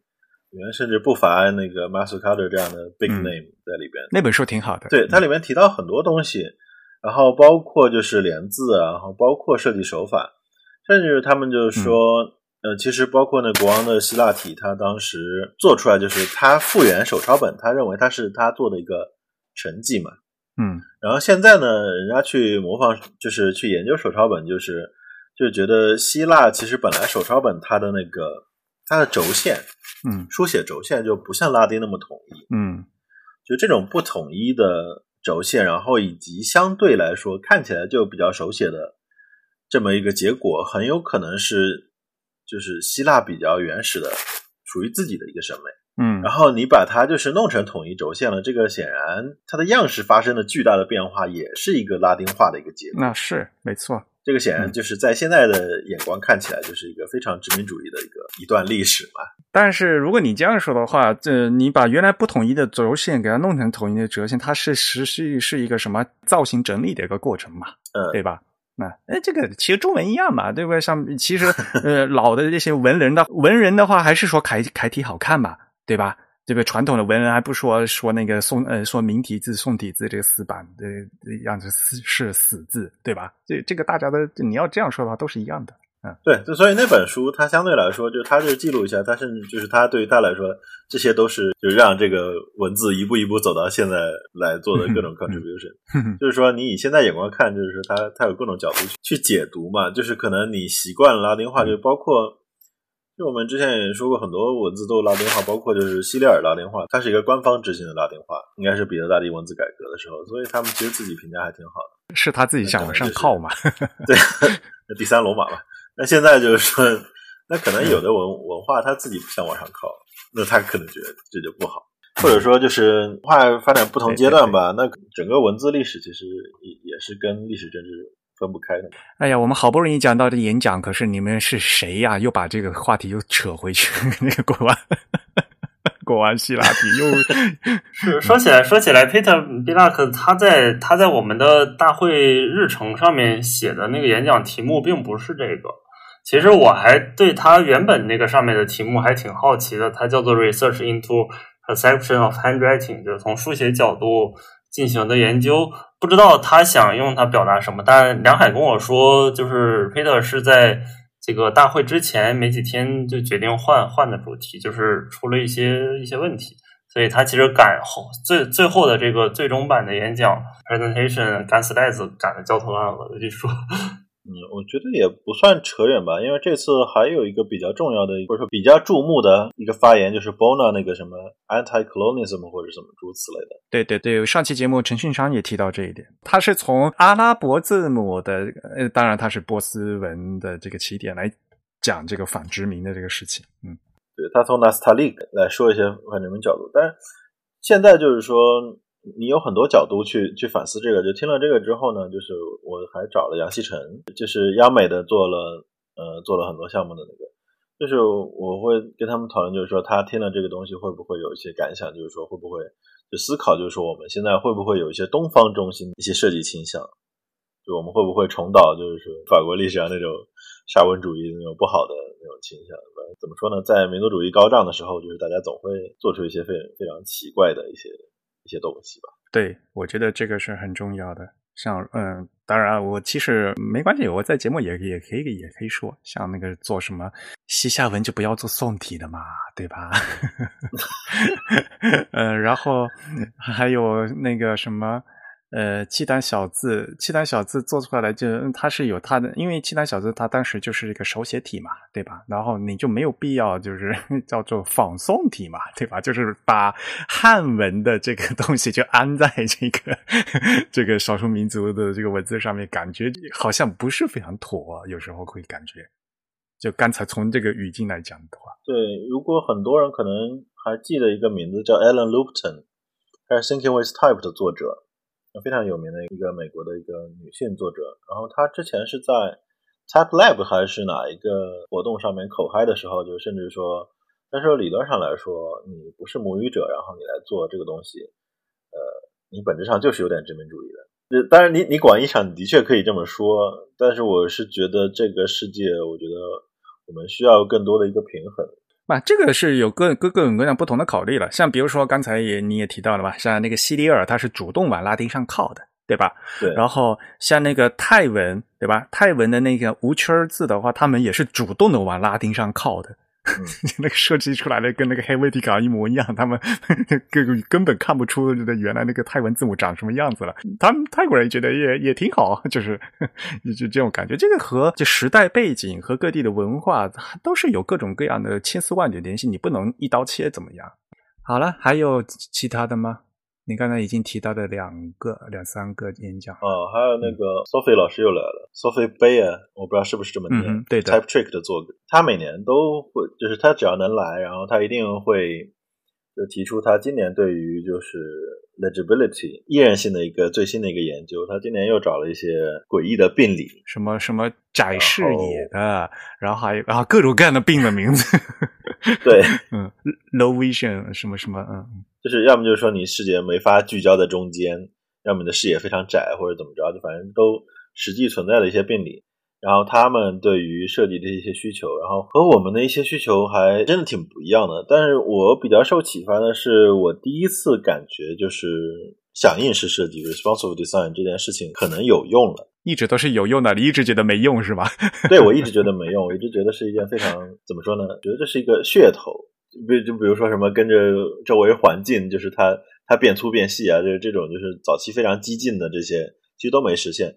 现在就只是说 OK，那现在只是非常非常简单的，就是比如说 optical size 啊，就是你缩放的时候，然后它会选择不同的 tracking 啊，选择不同的的字句啊，或者这种这种东西。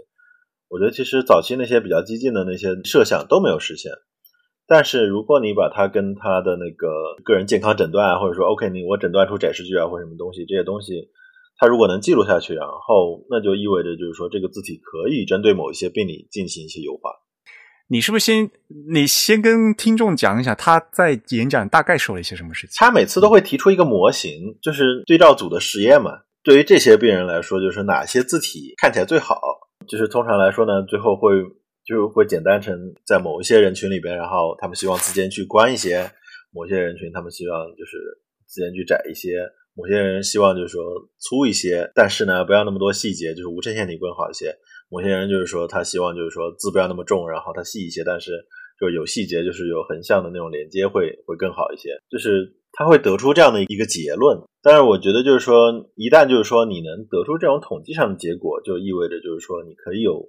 非常明确目标的针对性的优化，我觉得这个是对于设计系统字体啊、UI 字体啊这些的这些设计师应该是很有参考价值的。这样演讲刚好我是主持人嘛，所以我也在旁边也认真听了一下。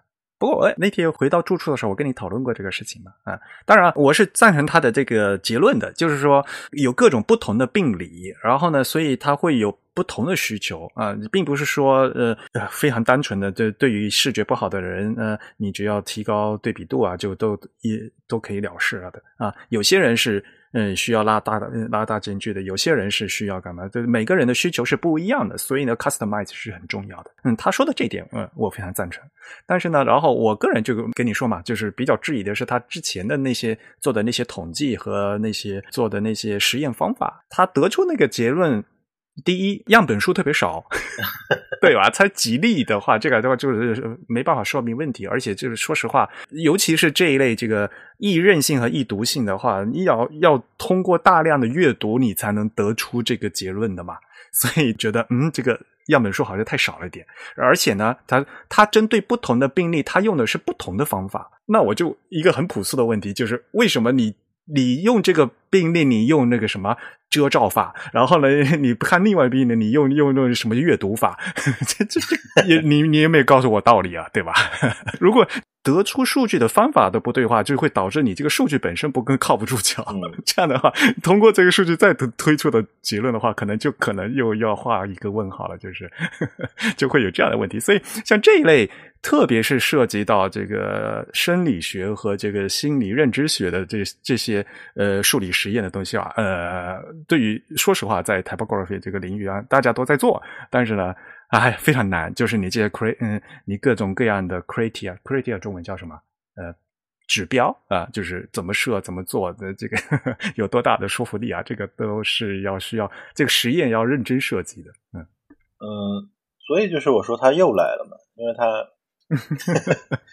他几乎每次都会来，然后有的时候他的模型感觉更有利一些，有的时候就是像样本就少一点。但这件事情它本身就是对于，我觉得对于一个个人学者，就是哪怕你有一个团队，你有 budget，你有基金，然后来来做这件事情，也是一件很难的事情。大家在十几年前，就是微软推出 ClearType 那那一批 UI 字体的时候，C 打头的那套字嘛，对他们做了非常大规模测试。他们测试文本呢，就是说他们做了好几个，比如说我我做出屏幕渲染的一个设计，然后就是说不同的渲染效果，不同的形体然后导致导出结果，然后我我分成四份，然后每一份呢，我都可能需要超过一百个人，然后来帮我去读这个东西，然后每一个给出的文本呢，就是说，因为他们最后是以阅读速度，然后来判断这个东西好不好读，但是你读过一遍的文本，你你看过了。你读的不就更快了嘛，对吧？对呀，这个。所以他们每次呢，就是说都会要写一篇，就是大概一百四十字左右的那种文本。对呀，然后还要确保里边的单词没有特别深的词，就大家的出现频度在英语里面是差不多的，然后这种感觉，然后这样才可以就是去去铺样本。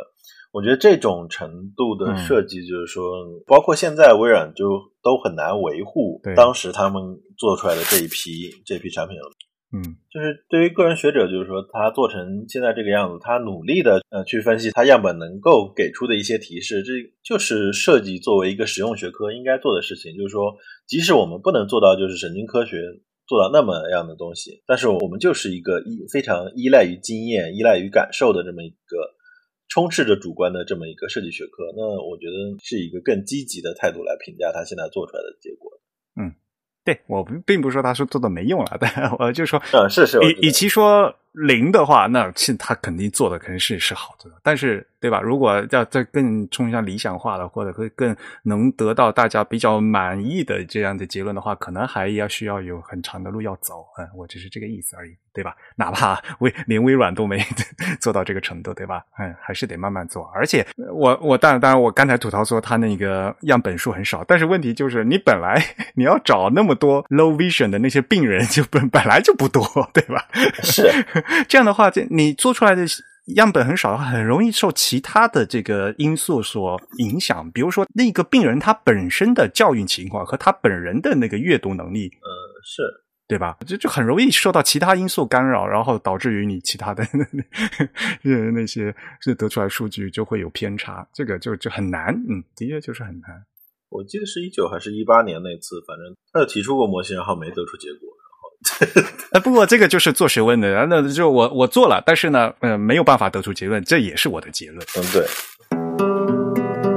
好吧，呃，威迪来谈谈，你有还有什么几个印象深刻的？嗯，其实我印象最深的也跟也是 Peter Peter 的那个印印地语的那个啊，是吗？那那那天 大家都在那个房间里面吗？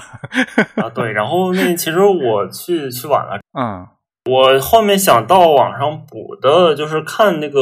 标题觉得很有兴趣的，还有一个是讲那个干转印字体的，它叫 Titans of the Transfer Type，好像是这样，就是那些做那个转印转印字体的那些巨头。Letraset 那样的是吗？对，但那个它又不仅仅是 Letraset，还有一些其他的牌子。它那个，嗯，这个就是当初我像像像我们在自上之前也聊过。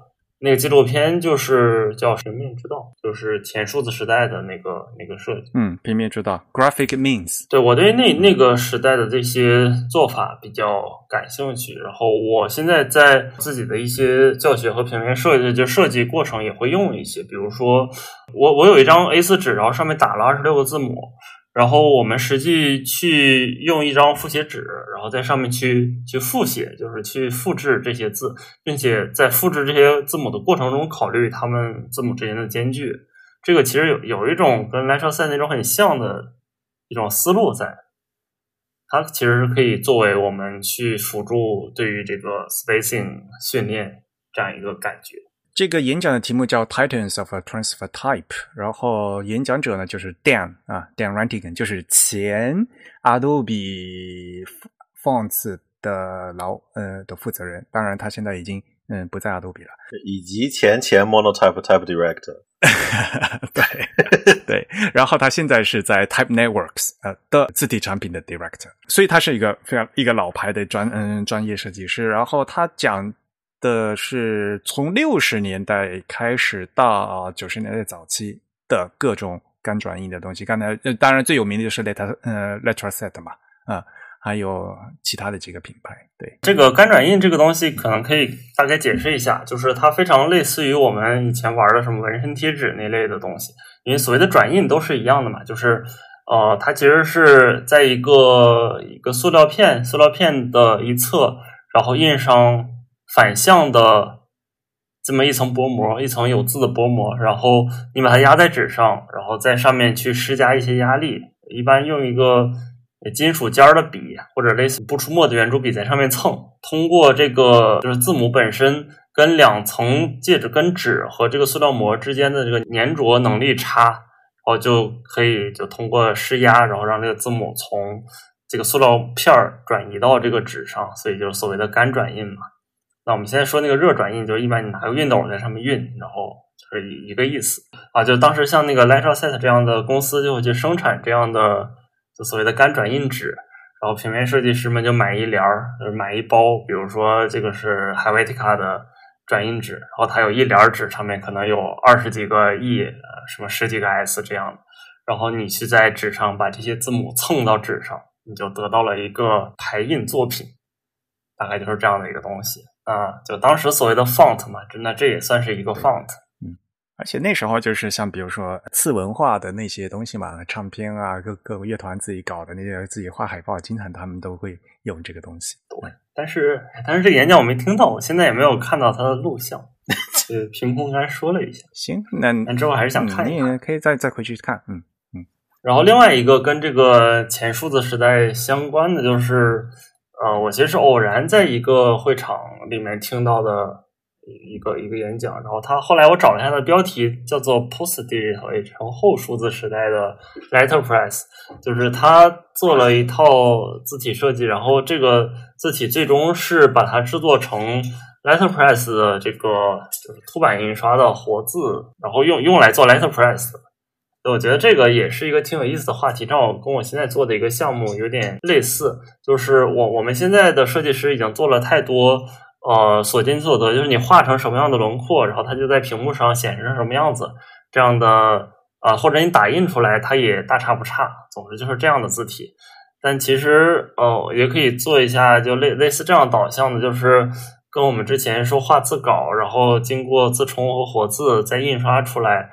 这一系列的失真过程，最终让你的眼睛看到的效果，最终在纸上印出来的效果是什么样的？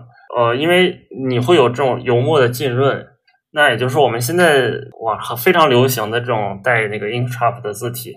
那我们看到的这种 Inkscape，但如果说你把它做成一个活字，再沾上油墨再去印，那它得到的就是完全不同的效果。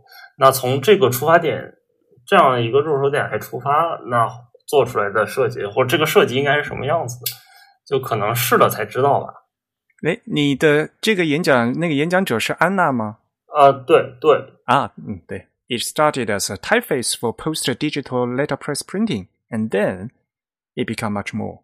对，这个它完全讲的是它的这个一个是历程，从从怎么样开始的这个项目，后来他有了那个合作伙伴，然后去做了一些别的尝试，然后做了一些周边什么的。其实更多的是一个个人项目的一个复盘，挺有意思的。安娜很可爱的，她那天她也去那个国立印刷所嘛，然后她在那个高铁上的话，她就坐我旁边，然后我们就聊了。她人在西雅图，嗯啊，但是他的背景好像是是一个俄罗斯和巴西的一个混血，嗯，反正反正就比较复杂。对啊，对他们提到这个血统，然后他做这个字之前，好像还在那个 Typed Cooper 学了一年，补补习了一下，突击了一下，这样。呃，他就根据用他做的字，还做了很多那些挂件儿啊，什么东西要发给大家，不是？嗯，这很好一点，就是每次在开会的，大家都会带嗯自己的小玩意儿给大家分享啊，每个人做的东西都不一样。嗯，哎，我这次带了一堆那个 像素徽章啊，我我就把我自弹自唱的这个贴纸 再发给大家。另外一个印象比较深、比较深的 session 就是纳丁的那个那个讨论吧。啊，他好能说呀，开始有一 连绵不绝，非常 energetic。他是最近修了一个国际关系是吧？还是国际政治啊？修了一个这个学位，然后产生了一些关于这个字体行业里面的这个 power，应该怎么讲？权力、力量的一些思考。然后后面他找了不同背景的几位设计师，然后做了一个对谈。嗯，很重要，都是女设计师，所以他们谈论的主题是什么？就是在这个字体行业中的这个 power，就是一些关于强势群体、弱势群体这样一种感觉吧。听的比较比较懵懵懂懂的，对。但是因为拿定的能量实在太强了，就是感觉它就像一个太阳一样，在在太阳发光。首先在气势上压倒人。不过大家也知道嘛，嗯，因为从政治气候上面也有说嘛，对吧？呃，我其实也很在最后也想和大家再讨论一下这个问题，就是所谓的 A Type I 的那个 I 是 international 的嘛，就是对吧？国际化嘛，对吧？英特纳雄奈尔对，英特纳雄奈尔 international 的，那么这个到底是不是这个？世界的大会，就是这总是会有各种各样的反殖民的政政治，然后呢，还有各种各样的政治正确的事情。呃，有一个那个关于 OpenType 二点零的嘉宾讨论吧，然后讨论完了以后，突然就有人站出来说，为什么这次嘉宾没有没有一个女生，就是非常不多样化，对吧？就是啊，就是唉，因为这个政整个政治气候再这样的话，然后所以就就会有总是有这样的事情。但但我觉得那个讨论的问题，就就是他其实他有很多这种意义上的问题。就他提到了这个之后，要是让一个 OpenType 文件里面可以存储不止六五五三五个字嘛？那他其实我我首先想到的就是立好新国标嘛？对，突破那个六万五的上限嘛？但没有一个人提到这个事儿。说实话，就是我们现在可以绕过嘛。当然了，这个呃突破六万五的散线的话，对于我们来讲肯定是有好处的。但是此时此刻没没有突破的话，我们也我们也可以用其他的方式来绕过去。嗯，但是呢，我们也当然是希望说更赶快能能突破那是更好。所以呢，我们也肯定是支持这个呃一个新的二点零的这个提案的。当然了，这个二点零只是一一个提案，然后大家大家也知道，OpenType 现在的最更多的是 Google，然后呢有这个 HuffBuzz 他们那些团队人在在在在做，所以我们只是乐见其成在旁边。我觉得最有意思还是那个，就是通过可变的卡西达做阿拉伯文的 justification，这个还挺有意思的。所以，因为有 HalfBase 他们 HalfBuzz 他们这个团队在做，所以呢，嗯，也嗯，我们也的确知道这个做 Nastaliq 他们这些排版呢，有很多目前呢没有办法得到的这个效果，所以他们非常努力。因为这是字体大会嘛，嗯，HalfBuzz 他们的背景本来是做那个文字引擎的，所以呢，我觉得有时候还是必须要站到一个突破这个字体的这个高度。我们来来要做一下交通疏导的过程，就是说有些事情。放到字体去做，有些事情去放到这个排版引擎去做，嗯，对，因为是大家所说那个 feature 嘛，feature 其实 OpenType 是 layout feature，对吧？你明明是一个字体，但是字体里面有排版的特性。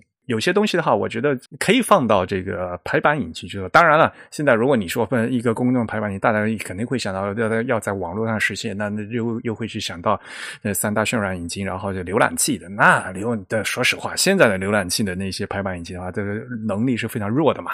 对吧？连我们中文的标点挤压这些都没有办法实现的了。这个 要要实现他们那些呃，像波斯文的那么清晰的基线啊，还有各种叠加的 stack 嘛，各种叠加，然后还要就是可可西达的各种 排版的话，那这是更不可能的事情了。对，就有的时候你该修路，该去把路扩宽的时候，你去光修车、光升级这个车是没用。对，就是说这个意思。对，所以。说实话，还是那些人，但是有时候需要跳出这个文字文字的宽度，然后从整个工作流来呃呃进行一个切分，可能话这样可能会更好一些。这是我个人的一些观点。当然了，你把车搞好点也没有什么坏处了，对吧？你直接起飞，你就不用这个路。嗯，好啊。你要搞成气垫的，那我也没有办法。如果人人都是高德，那可能就不用做交通梳理。他又懂设计，然后又懂技术，然后他可以把这个东西合在一起。但是高老师 他最后也说嘛，对吧？他没有把差不差不老师教会嘛，对吧？他这个 meta meta font，你写个西文都要六十多个参数，让他写个汉字的话，那不大家都疯掉了嘛？就是呃呃，就说并不是不可以，但是就是呃，就太难了一点，就是嗯。对对，那我的我想表达就是说，这个时代比较缺少像达芬奇那种，就是说通才嘛啊，对，所以嗯，大家肯定会做做非常庞大的工程，就是就比较费劲儿。所以啊，我自弹自唱，我一直都说嘛，呃，我稍微讲一些什么工程的，稍微讲技术东西，但然后那些设计师说话一句话都听不懂。他们就是有天生的这种抗拒，知道吗？一一说点那些技术东西，他们他都就根本就是不想听的那种感觉。哎，而且我觉得就是那个 panel discussion，就是应该就是现在还有一些没有出现的讨论，就是因为之前你知道李认知这个人吗？啊现现在的在在微软任职，跟大家说他的网名，可能大家会更知道啊。他的网名叫 Believer Believer Invis。嗯，哎，李认知在微软任职，这个突然就写起来了。哎呦，好冷啊！天呐，你跑到我节目里面这样就抖。我 我只是有印象，就是他当时也写过一些关于 OpenType 二点零的那个啊，是吗？一些 proposal 吧。对他写过一些 proposal，但是我也不知道，就是说有有没有人就认真参考他的一些意见。他甚至他都他有一些很激进的激进的一些意见，就是他都不喜欢贝塞尔曲线。他更喜欢样条，然后 反正 anyway 啊，那那那那那你要这样讲的话，其实 贝塞尔曲线是一个样条的一个特殊形式嘛？样条是更 一般化的形式嘛？如果你要这样说的话，对吧？嗯嗯，当然，呃，退一万退一万步来讲，它因为它是微软的嘛，然后微软也是 OpenType 维护微呃 OpenType 这个 spec 的一个对。一个很重要的一个地方嘛，对吧？那个我们那个整个 spec 就放在微软的官网上面的，对吧？对，嗯，所以它可以做这些事情。对，但是这次我并没有听到，就是类似于这种，就是相对比较激进的。因为就是像 HalfBuzz 他们提的那些提案都已经已经提出去了，然后差不多定一定过一段时间就审议的话就可以通过，就就可以上去了。对，而且呃，还有一点可能大家不知道，就是 OpenType 它它是国际标准。有一个国际标准和这个 OpenType 是同步的，这个就像 Unicode 一样，有个 I 有另外一个呃 ISO 的幺零四呃六四六是和 Unicode 同步的，但是 Unicode 是一个产业的一个标准，然后呢 ISO 呢是国际标准，他们会有不同的呃通过其他的机制去同步，嗯。所以整个 OpenType 呃的这个 spec，它你到 ISO 的国际标准网站上也可以下载的。当然，他换了一个名字，啊，这是另外一句话，嗯，另外一个事情了，嗯。哦，对，我可以补充一补充一个角度，你说，就我当时没有没有对这部讲座有什么预期，然后叫 Script Meets Tech: Response to Maturity in Some Ancient and Medieval Letter Forms，反正翻译起来非常拗口，就是说什么，就是对于某些上古的，就是古早字形的物质性的回应，反正一听就是。特别学术研究者写出来的非常拗口的表达，但是就是它里边呢，就是他给了很多那，他就看了很多就以前的老教堂啊，或者上面那些石刻，他是一些不识字的一些匠人在在刻那些就是人家给他的手抄本，或者是给他的一些纸条什么诸如此类的，就是你会见到一些什么呢？就是你会见到一些类似于，就是中国设计师总是说日本设计师设计汉字，就是有一种当图形来设计的那种感觉。它是以一个更加纯粹的图形的来理解，就是字母的这种拓扑结构。所以看一看，就是还还挺新鲜的，有一些设计上的启发。而且西方他们那边的，但那那个是也是个那是所谓的那个碑刻嘛，铭文啊那些是有很多错字的，有很多拼写错误的。很当时很多实际上的呃那些那刻字的人并不识字，知道吧？所以 这点让我挺惊讶的，的确也是是这样的。就是可能就是说我们理所当然就认为就是他们那边碑刻可能都像图拉真石碑那种，就像我们就是看的很多碑，就是对于中国人来说，就是说你你好的帖子。当然需要好的匠人来刻，对吧？其实并不是的，对，好帖你得刻出好碑啊。所以通常大家看的都是好东西，但是你你其实糙东西，嗯，才是才是这世界上更多的玩意。对，但是不代表就是它它不能给你带来一些设计的新鲜的启发。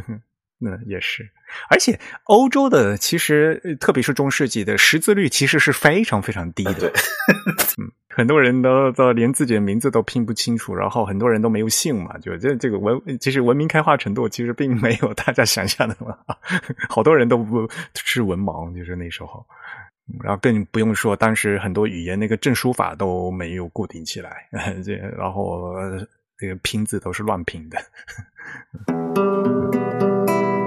好吧，嗯，然后我其实我个人还想再提一下，印象还是很深刻。最后的那个主题演讲，整个大会的最后一个主题演讲是就是 Alice 和托马，呃，他们讲法国的字体设计教育。那就我觉得就是讲的非常好嘛。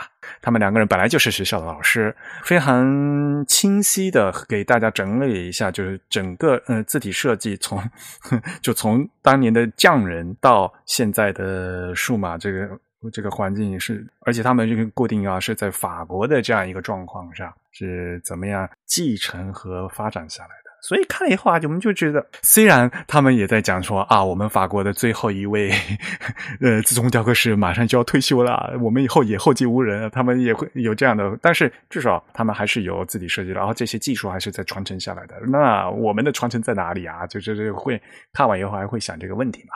在学法国的他们看完以后，他们这个总结的这个过程以后，然后给会有给自己一个很大的反思，然后呢？另外一点就是，毕竟 A Type I 呃有必要在各个国家举行，也是这一点嘛，对吧？有这样一个机会，然后那我们比较深入的来看这个国家他们这对文字、这对字体排印的，无论是本身的发展和这个教育传承是怎怎么样的一个过程，嗯，有这个机会来来学习一下也是挺好的。最后是不是要告诉大家下一届的举办地点？下一届是在布里斯本，布里斯班，那个中文叫什么？布里斯班还是布里斯本？第一次听这个地名。但是在澳大利亚，至少对我们来讲，第一时差会好一点嘛。但是六月的三号到八号的话，对，是冬天嘛。哦，头一次南半球吗？没有，之前是圣保罗，圣保罗，圣保罗，巴西的，嗯。但我没去过，那是二零一五年。对，但是确认是 A T I b y 第一次到这个所谓的大洋洲嘛？大洋洲啊，大这不就俩吗？天哪！哎，你这话说的，那好像当其他那些岛国不是国一样的啊？是吗？啊，我以为大洋洲就只有新西兰和澳大利亚，但是还有很多岛国呀。那还那还算大洋洲吗？天哪！当然算大洋洲了，尼克罗西、罗尼西亚之类的。哦，有十四个独立国家哈。嗯，对啊，我就讲那国家不分大小，一律平等。你们是这些人，刚才是谁说大国沙文主义来着？不是，我以为其他那些都是 都是什么海外属地之类的。在这十四个之外，还有十个是海外属地啊。OK，那也是大洋洲啊。大洋洲不是一个地理概念吗？嗯，什么萨摩亚、汤加，什么斐济。大溪地在哪？台湾说大溪地，呃，中国大陆说塔西提，呃，然后就公布了，就是现下一届是在澳大利亚嘛。其实他们也是提这个 proposal，他们也提了五六年了，然后终于能过去嘛，对吧？这所以这个也是刚才那句话，这个 international，对吧？你要也也轮也应该轮到人家。嗯，现在是不是几大洲齐全了？嗯，我不知道非洲有没有办过，嗯，我不知道，嗯。但是他们应该有去过开罗还是怎么样？嗯，不知道。到埃及搞一次，嗯，到南极洲搞一次。南极洲有 typography 吗？中山站，研究一下那些站点的那个太复杂了。嗯，哎，A Type 每年都有那个字体讲评嘛，然后今年是嗯也有，但是你们去听的吗？你那个字体讲评，你你得你得有东西啊，你得自己有项目才能给他们去看，你没有项。你可以在旁听嘛？你们有去旁听吗？啊，没有。说起来，我找我找哪定私人讲评了一下一些阿拉伯语字体，然后你觉得有有几点还是很值得跟大家分享一下。就是哪定说尽量少用少用 ligature。对的呀。就我们知道阿文里面其实有很多这种 ligature，但实际上虽然说它在可能在 glyphs 里或者甚至有些 ligature 是有编码的。但 ligature 还尽量少用，能用上下文替代字就用上下文替代。其实包括 fi 这种老牌 ligature 也可以尽量回避一下，因为有的时候可能遇到了就会发现，呃，有 ligature 它是没法做 tracking 的，就是你整体增加字距，然后这个和字就会被牢牢锁死在一起。这是对哪一个语种的建议啊？我怎么那么混乱呢？啊，这都有，我就是都都有都有。他那个拿定，但拿定跟我说的是阿拉伯阿拉伯文的一些。就有一些连连法，它是可以通用的嘛？呃啊啊，OK OK。对，那个纳丁说的那个阿拉伯文尽量少用这个时候，它其实主要讲的是复用部件的问题。啊哈，就是有有一些字母的变形，你后面跟这个一个字母或者跟另一个字母，它是可以通用的嘛？啊，对。然后这个时候你就直接做个上下文替代，并且把后面做一个 class，然后就是让它后面是这个 class 的，就都会同样的变就好。其实有时候啊，就往往是因为你造型那个没有没有整理清楚，嗯。然后，对了，那嗯，A Type I 的还有各种各样的活动，刚才说哈，这个字体讲评大家都没去啊，嗯，那天我也没去，因为那天嗯嗯，他字体讲评是中午嘛，然后中午那天我我去开会了，所以就没有去听。结果，嗯，这个 A Type I 的传统项目，我们三个人都没都没听，嗯。然后其实还有一些那个字体展览的，对吧？他们在那个走廊啊，然后在那个分会场的旁边也有，就他们就法国有些学校它展览，还有一些那个呃阿拉伯阿西搭配的一些那字体展览，就在那走廊就一楼外面的那个。哦，嗨，那个没怎么看。no，嗯，我我直接跑去阿拉伯中文化中心去了。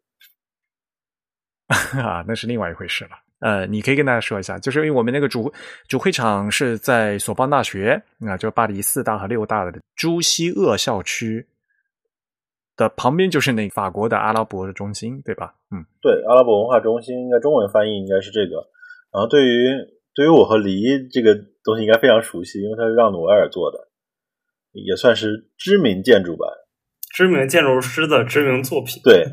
就是当它刚建成的时候，它那个立面上的应该那些像快门一样的那些东西都是可以根据外面的环境光，应该都是可以动的。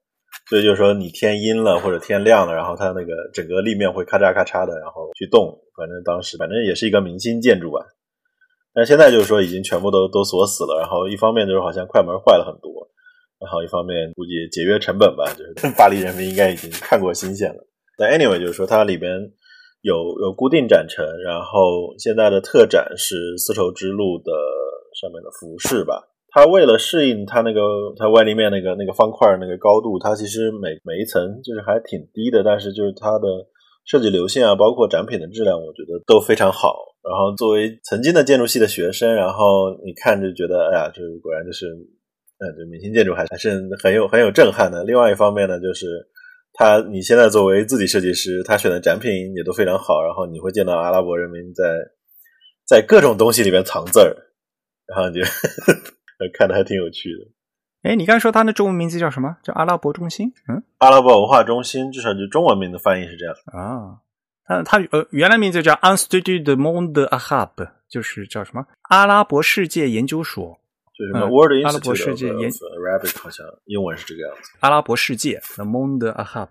嗯，然后其实我没去那个里面看看里面的展品，时间有限。然后我在下面，反正不用买票就能进的那个书店转了一转，然后买了几本阿文书法的书，还有一些画册，有一本大部头，还有两本小小书，就是讲怎么写字。张轩应该也买了那个。对，我我买了。就是我觉得，就是我们之前说的系统化的受益，就是有一个书法家，他有自己的作品集，就是那种画的像花花一样的那阿文书法。然后，但是他就是写了几本，就分别教你卢卡，教你怎么写怎么写拉纳斯克，然后还有一个什么迪瓦尼，嗯，迪瓦尼，嗯，圆滚滚的，就是他他有专门的教程，就是各种比例关系啊，然后各种什么东西，就是你基本就是虽然看不懂法文，但是你基本看图也能知道大概是。对，它里面其实没多少法文字儿。然后，其实说到书嘛，就是 A 泰派这次也有书摊儿，也卖一些台湾玩方面的书啊。对，您买吗？就是有些书摊儿，还有一些那些字老的那些字体样章嘛，不是那个，嗯，对，就是这两届都是由那那个 Letterform Archive 他们来卖的，然后所以他们的样章都嗯非常非常的贵，是以前好像嗯，就怎么说呢？反正就是有一些小书店，然后或者是一些小。怎么说小小的馆藏，然后他们自己就是拿出一些一些破破烂烂的样章卖。当时我还买了一些，包括什么 Leghorn 那些那些字。虽然样章品相很很烂，但是就是说，反正你只要看字儿嘛，其实还还挺好的。但是 Letter from Archive，他他感觉他卖的是收藏，就感觉你去潘家园买样张都要巨贵无比。而且呢，我看他好多样张，就是就是真正就是冷活字时代的很少，到现在都都是那些热活字时代的字了，就是很多都是周排机，然后再再翻刻又翻刻的那些样张了，就是就好多好东西也这个当然也不会拿出来卖了，对吧？嗯，所以这次我也稍微翻了一下，结果就是也没买。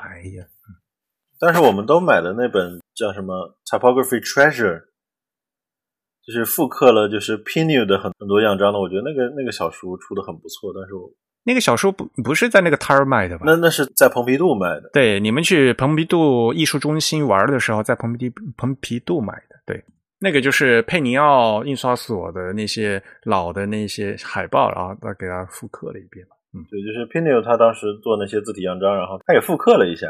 然后以一种非常有趣的装帧方式，然后德佩尔尼塞进一个小佩尼奥一刷所，觉得整体就是那个东西本身形式也很精巧，然后它的那个它内容又好看又有价值吧，对于我们来说，差不多了吧？嗯，那些周边的话，其实啊，今年的那个那个 T 恤你们穿了吗？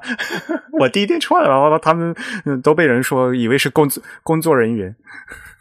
我也我也穿，我都穿着，穿的五颜六色的。像个大鹦鹉一样，穿了吊绳儿，因为又挂着那个三豆的那个五颜六色的牌子，然后又有一些别的五颜六色的，总之整体就非常的像一只金鸽，什么金什么鹦鹉啊？不知道法国国图的那个那个展持持续到什么时候哈？有机会的话，还还是让大家去看一下。因为这次他们拿了那个什么韩国的那个直指。的原件过来的是吗？是原件吗？好像是有原件，然后还有那个就是视频，就是韩国那个采访，然后法文字幕，我是啥都看不懂。天它里面有好几个视频都是那个韩国的一个教授来讲。哦，这个展览到二零二三年的七月六，呃，七月十六号，七月十六号。对对，要跟大家再讲一下哈，就是他们提到的是法国国图的，在那个密特朗，因为法国国图有好多个。场馆，然后就是那个最新的那个密特朗的，就是那个四个大方块的那个那个的那个地方，嗯，有一个展叫古登堡的欧洲啊，那个印刷史的一个展，然后是从四月十二号一直持续到七月十六号啊，然后那一个展里面有各种各样的印刷史的一些嗯展览，但是那天我没去啊。嗯，那天你们去了，但是呢，我去参加那个，你去扫墓去了，扫，就是拉雪兹神父公墓，这个呢也是大会的另外的一个活动，然后是由那个日贝，呃，就是那个 production type 的老板带我们去看，就是那各种各样墓碑上面的那些字，嗯嗯，去转了一圈，挺好的，对，嗯，我我去给肖邦扫墓，上了一炷香，还能上香呢。呃，没有，开玩笑了，就是你可以是上花，上花，上上花。那个巴尔扎克的那些墓啊，就是都都都在那儿的。那个那个公墓就是挺好的，呃，而而且那个绿化也非常好，呃，非常安静。嗯、那个是其实是巴黎很著名的一个旅游景点，然后我一直都很想去的，没有去啊。那当然了，这次因为是是 A 在巴他们带我们去，所以我们主要不是去看名人的墓，而是去看那个墓碑上的字，就各种各样的字，大家就狂拍各种各样的照片。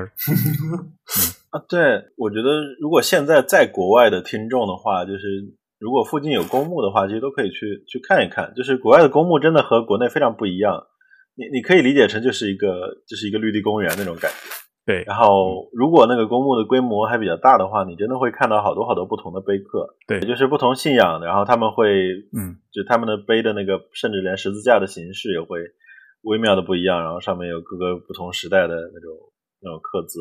当然，就也有一些书在整理这些东西，比如说啊，有什么 Stone Story，反正就是类似的，有一些摄影集，然后他会去拍这些墓碑。嗯。呃一种碑林。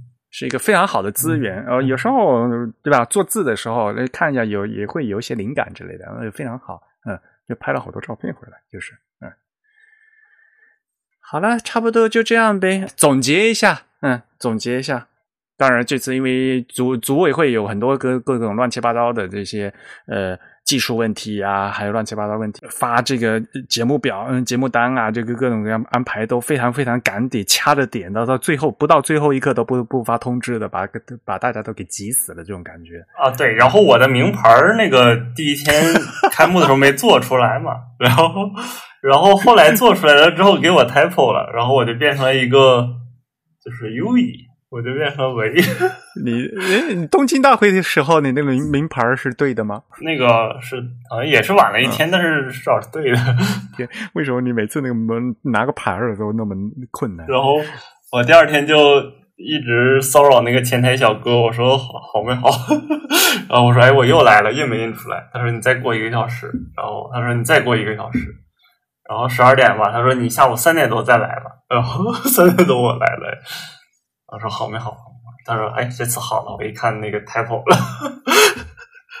我就觉得这事情就得有靠谱的人盯嘛，这种非盈利组织就是办事儿就就很飘忽。是的东京那次就是当时我记得问他们就是说能不能定制，就是说我的名牌上面就是写了我的名字，然后但是你的上面的 Ruby 就是你的日文注注音，你给我注 Night Rose。Night Rose，、然后，然后我收到了大曲都市的回复邮件说，呃，我建议你不要这么干。呀没得，那显然就是那次就大学都市，显然他在关注着物料这个这一坨事儿，然后所以他会回我。那这个东西的话，就是有这个执行团队，呃，有本地的执行团队，还有大会组织的地方嘛。对然后相对来讲日本那边的话会相对好一点，因为就是呃，日本就直接就是森泽他一个一个大公司直接就帮忙承承办了吧。对，那这边的话呢，当然他们有本队，像 Product Type 他们有组织，然后还，当然有本地的，然后这个啊，执行方嘛，组委会那边过来，还有波兰的团队，还有技术团队，对吧？这个当然大家都不很不容易。像我们这些主持人团队的话，大家也都是义务的，对吧？所以呢，大家都很忙，大家都是抽时间来帮忙的，对吧？所以你也不能去 太要求人家怎么样，对吧？嗯，哎，我感觉已经比第一次 All Over 的那个 b i z a b o 好多了，这次的啊，嗯 b i z a b o 就根本就没有没有动起来，嗯。就没有管，没有看。哎，所以这次 b i z a b o 完全不能用，这也是完全在我意料之中的事情。哎，我们大家这这个这是槽，真的是没地没法吐。呃，然后最后，嗯、这次去巴黎，呃，你们嗯、说一下感想什么的，然后就结就可以结束了。啊，总的来说，总体来说，我觉得如果大家拿到申根签证的话，我觉得巴黎就是值得在那边待上两周以上吧。你已经待了两周了呀，而且其实我没有跟听众说，我们其实，在巴黎时候，我们仨是住一起的。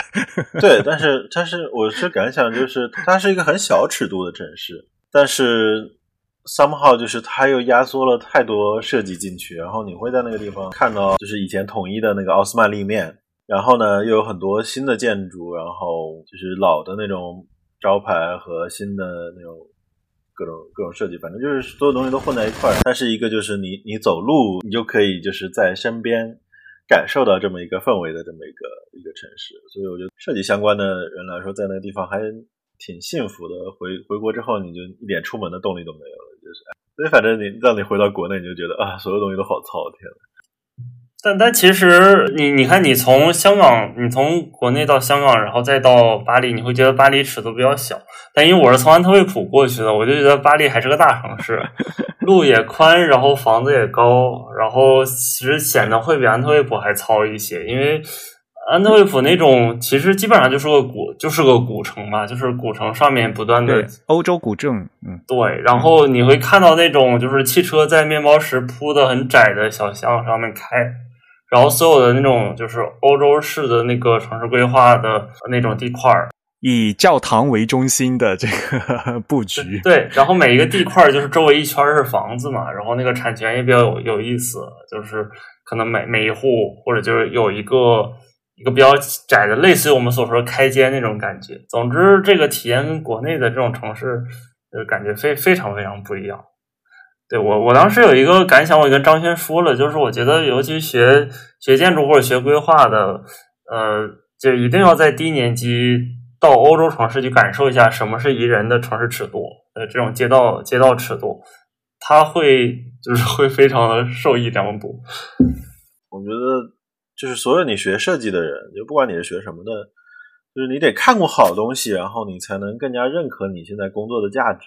所以你你一定要就是在在你职业生涯或者说你的受教育的生涯当中，然后你一定要真的去看一下那些好东西。你你看字体就是你要有人去带着你去看碑，然后你学学设计的话，学建筑的话，你得有人带着你去让你看那个建筑哪里好，或者反正就是这个过程真的非常重要。像像什么芝加哥，像像巴黎，我觉得都是值非常值得就是去那边待一阵子的城市。然后你有申根区签证，欧洲欧洲印刷博物馆其实很多的，就是像普朗坦这种都值得一去的，而且需要预留出至少一下午的时间吧。我觉得三个小时，三个小时只能是走马观花。其实，普兰塔我看了一整天，对，嗯对你要是想深度阅读的话，要时间长。但是当时那时候我我我正在发烧，然后我也看的比较潦草。但也已经大饱眼福了，就是。普兰塔我看了一整天，而且还没有到里面的那个书库里面去。嗯，如果书库，如果你如果有机会，你比如说申请，然后让他把呃里面这个书，它有很多善本和真本的那些书，的可以你可以申请去去看。啊，这样的话，那那那这个更嗯没完没了了，就嗯好的，那就差不多就这样。还有什么想说的？还有什么想吐槽的？嗯，我觉得我们差不多见好就收吧，刹不住了。点点到为止。不过我觉得，就是因为疫情三年我都没有出过日本，然后第一次出了就是去去巴黎，然后跟大家一起在就在一起，然后晚上在半夜在十二点大家一起吃韩国炸鸡，还是挺好的感觉。是啊，是有一种 一种跨公司团建，朋朋友对朋友一起出游的的感觉。对，主要我们当时租了个民宿嘛，然后就非常有一种团建的感觉。没关系，有空我还再给大家来煎鸡蛋。好，好的，那今天的节目就到这里。下面给大家说一下我们呃会员抽奖的结果。呃，五月份，呃，恭喜 ID 为 Head Cloud 的会员获奖。我们的今这个月的奖品呢，是我们的文字部这本关于呃文字俱乐部的线上讨论文集啊，是由 Three Type 发起，就文字部这本书啊里面的几位设计师展开的一个线上讨论，然后由书的里面一些话题延伸出对中文字体设计的一些思考。那么我们也请希望这位会员哈，这位 Head Cloud 这位会员呃及时和我们联系啊，我们会把这本嗯、小册子呢呃寄过去。嗯，在上海书展这个小册子也会卖啊，大家有兴趣的话也可以可以看一下。也欢迎大家从各种社交网络上关注我们。嗯，在新浪微博、微信公众号以及 Twitter 的账号呢，我们都是 The Type 啊，T H E T Y P E。然后在 A 呃在 Facebook 上面也可以通过 Type is Beautiful 找到我们。当然，大家更可以在我们的主站啊 The Type 点 com 阅读更多的内容，并关注更新。还是那句话啊、呃，欢迎大家用邮件的方式给我们写反馈，我们的邮箱是 podcast at The Type 点 com。本节目由 Eric 主持，呃，我们请到的嘉宾是嗯张轩和威黎，我们讨论的话题是 A Type I 呃巴黎大会。感谢大家收听，我们下期节目再见，拜拜，拜拜。拜拜。